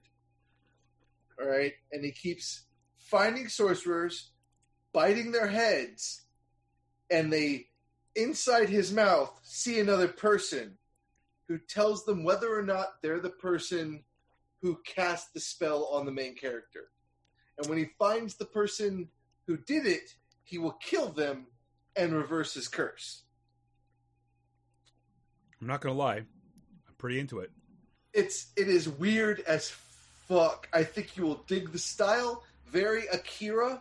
Like, it's got this weird kind of childlike face, but adult body kind of thing going on. Mm-hmm. I've seen a couple of episodes. I don't know what the fuck is going on, but I'm really enjoying watching it. It's really weird. I'm 100% so when, down. You know, in all your free time, yes, there you go. Not for your kids. No, sir. Not at all. Very violent. I picked up on that. Very violent. He kills a lot of people. Do you guys celebrate Christmas? We do. Do you have a Christmas tree? We do. Do you put ornaments on it? We do. Do you have nerd ornaments? We do. Every year, I outrage my wife. Not that we're a religious family, but she likes a certain thing. And we have the European all-white and chrome Christmas tree, as opposed to my parents', which was the glittery, glowing, multicolored one that in their later years talked to you. And okay.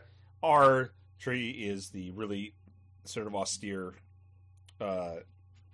white and clean tree. However, I do have fantasy. I do like some kind of funky ornament every year. I buy myself an interesting ornament. So one year I got a pewter astronaut. Another year I got a pewter. Oftentimes they're keychains and shit that I modify. One year I got an Iron Man. It's flying. Of course, I've got the stealth armor. There are a number of Iron Men on our Christmas tree. Yeah, I got the stealth armor, and then silver, and then also I have a pewter Battlestar Galactica Viper. Okay. Wait, which series? New or old? Original.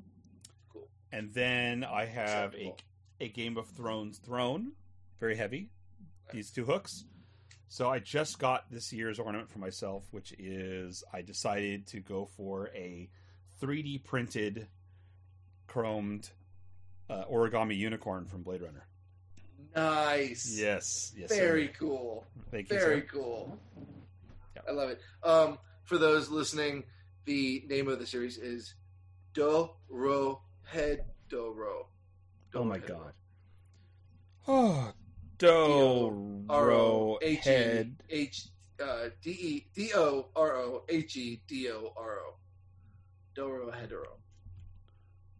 Dorohedoro. Yep. Fair enough. Have you been to Japan? I have. Did you enjoy it? I loved it. Is it out? I loved it. I've been going down memory lane in my photographs, and I'm just like, I want to go back. It hurts me. It pains me. It's probably the only place in the world, other than maybe parts of New Zealand, where I look at the photos and it pangs me to not be there when I look at them. It was like, I loved going to the more like the mountainous territories and sure. Provinces and stuff, but going to Studio Ghibli is possibly one of the highlights of my life. Dude. Did you burn that shit down? Were you that guy? Did you burn the... No. It wasn't Ghibli. No. It was another animation studio that burnt down. And it was fucked up. That broke my heart, dude. Come on. No, Studio Ghibli is amazing. Kyoto was probably one of my favorite parts of that. Kyoto's beautiful. For sure. Yeah. Just getting deep into it. Did you go to the Electric City? Did you go to like the... where all the stores are in Tokyo? Well, so Tokyo, I was mostly doing corporate stuff. Yeah. So I didn't get a lot of time to fuck around, but when I went toy hunting, I did it in Osaka. But it was the same deal. Good choice. I went good to choice. The same. I did the same thing. I said, "Guys, I'm out," and I walked 32 blocks, and I got there on foot with my empty suitcase on the cobbles, so that I could load it up with kits. And I'm now, as I'm talking to you, I'm looking at all the model kits that I brought back. I brought toys back for a lot of my friends. What I got for myself, I got here, hold on. So our listeners can only imagine this, but I don't think I showed you this. Did I show you this when you were at my house? This is a... Oh, yeah. Tumbler. Yeah. The tumbler, Did I show you this? Yeah. It's got a little Batman in there. That's fucking brilliant. Yeah, I love that, It's got working veins. I love it. And then the other one I got, these are like figures. These are model figures. I got this, which is a from Ghost in the Shell, but it's a Fuchikoma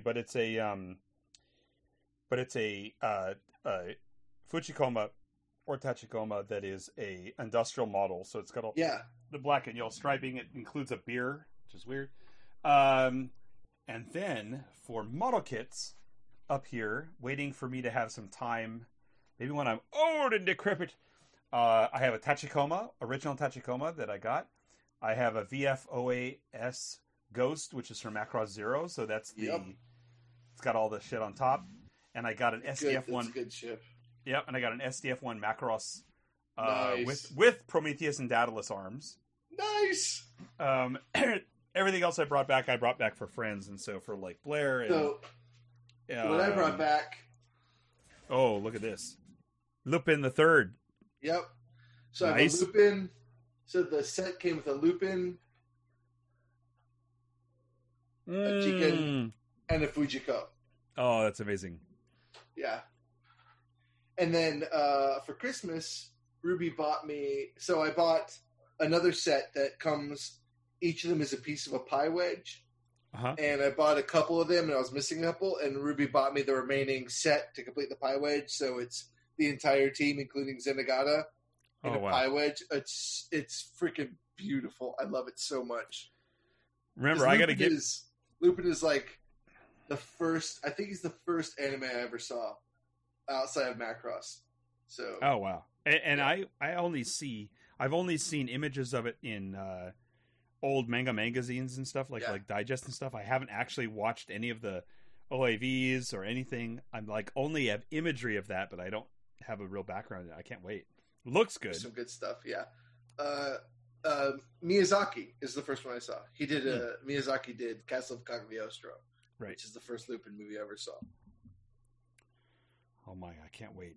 I brought back for Chris of Deeply Dapper and also our buddy Blair, I brought back Alien figures with... Oh, very nice. With facehuggers that came out of egg sacs. It's the same sort of series of those miniature collection. And then also for my buddy Khalil, my tattoo artist, I brought him back a mythological entity from a series, and it's an animated stone entity. So it's done up, and it's a mythological style, and it's got all these really great robes, and he's swinging a bolo or something like that, but it's all slate gray.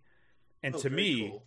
I know I'm the target market, but to me, as a monochromatic figure was like, I couldn't even believe it. I love this thing to death. I was like, this is so fucking amazing.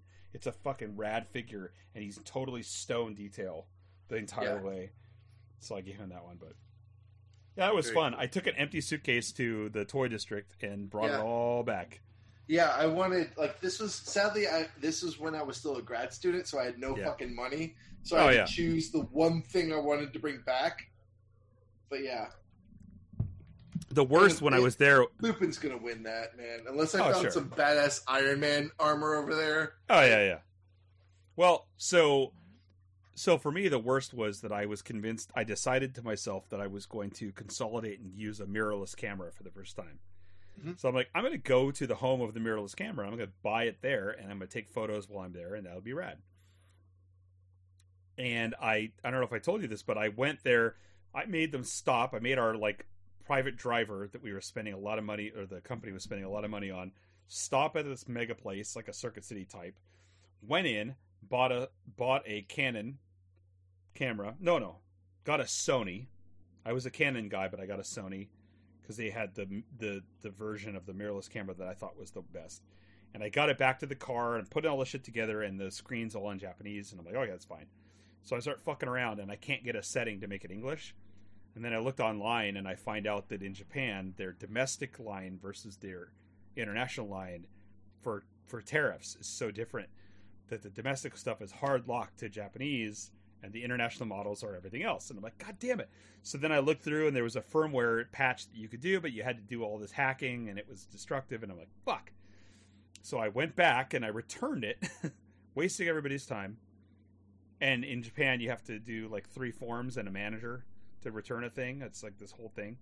Yeah. Returned it, gave it back. It's a $1,000 camera, right? Returned it. Did the whole trip on my iPhone. I have amazing photos. It looks just fine. And then I came home and I couldn't fucking deal with it. And then I bought a mirrorless. I bought the same camera when I got home, and I have this beautiful. I take it to car show, to like the car club shows. Yeah. But you know, it's really great. It's really fun to work with a compact mirrorless camera. But I didn't have it with me. You know that Livermore does a car show like in the spring. Oh yeah, right. It's there are really nice cars out here. Next time it pops up, I'll let you know. Yeah, you meet me there. You can we'll do it together. Yeah, because if the car, apparently Camaros are really big out here. Is that a thing? Bitchin' Camaros or just regular Camaros? Just apparently Camaros are like, it was like Camaros as far as the eye could see. But not C28s. I'm not averse to a Camaro, but like I like a good goat, you know. Not IROCs, right? Not Z28s and no. Old school Camaros. Old, I've long said that the '60s Camaro was the badass version. I mean, they stole it from the Mustang, but it's fucking so much better. Love '68 and '69 Camaros. 69 Camaro, not 68. I mean, I'm not throwing rocks at Camaros. I'm a goat dude. 6'7" goat. I love it. I'm not a Judge fan, but I do love a goat. I understand. Not fair. The group that I have been going out and meeting with is like a general classic car club, and which is really great about that is you have variety. So it's everything from they have K cars to hot, like the dragger hot rods. Yeah, nice. One of the fire departments has an old school Japanese fire truck, but it's a K car fire truck, so it's like the size of a Yugo, but it has a fucking whole ladder and pump system and everything. It's amazing. Weird. Yeah, that's super fun. I've gone a couple of times. I'm going to go again, actually on Saturday, if I make it. We'll see. It's never assumed that I'll arrive when I take off to go to the show, but. Anyway, listen, Mr. Narrative Mike, that was a good show, and I appreciate you taking the time to talk to me about all these nerdy things and their nerdy subcomponents. And next time, maybe we'll talk about some other nerdy stuff. I think it's pretty reasonable to assume that will happen. Possibly tangents will be involved. Possibly Iron Man will be involved. Possibly opinions. I believe we can agree to all these things. Some controversies will be involved. I'm looking forward to it. So possibly I want you to third person, possibly. Maybe. Well, and so it's not a it's not like a thing, but you know, good old Blake Beginnigan Simmons has been beleaguered by his work, and Chris Deeply Dapper has got a lot of stuff on the Deeply Dapper side and a lot of personal stuff. But we have some guests that are coming up too that I've lined up, so we're going to get them involved as well and see how it goes. But hey, if they're good with me, Kirsten, I'm good with them. Listen, as the man Anson Mount would say as Captain Pike, I say, hit it. Hit it. By which I mean I'll click the stop button, but hit it.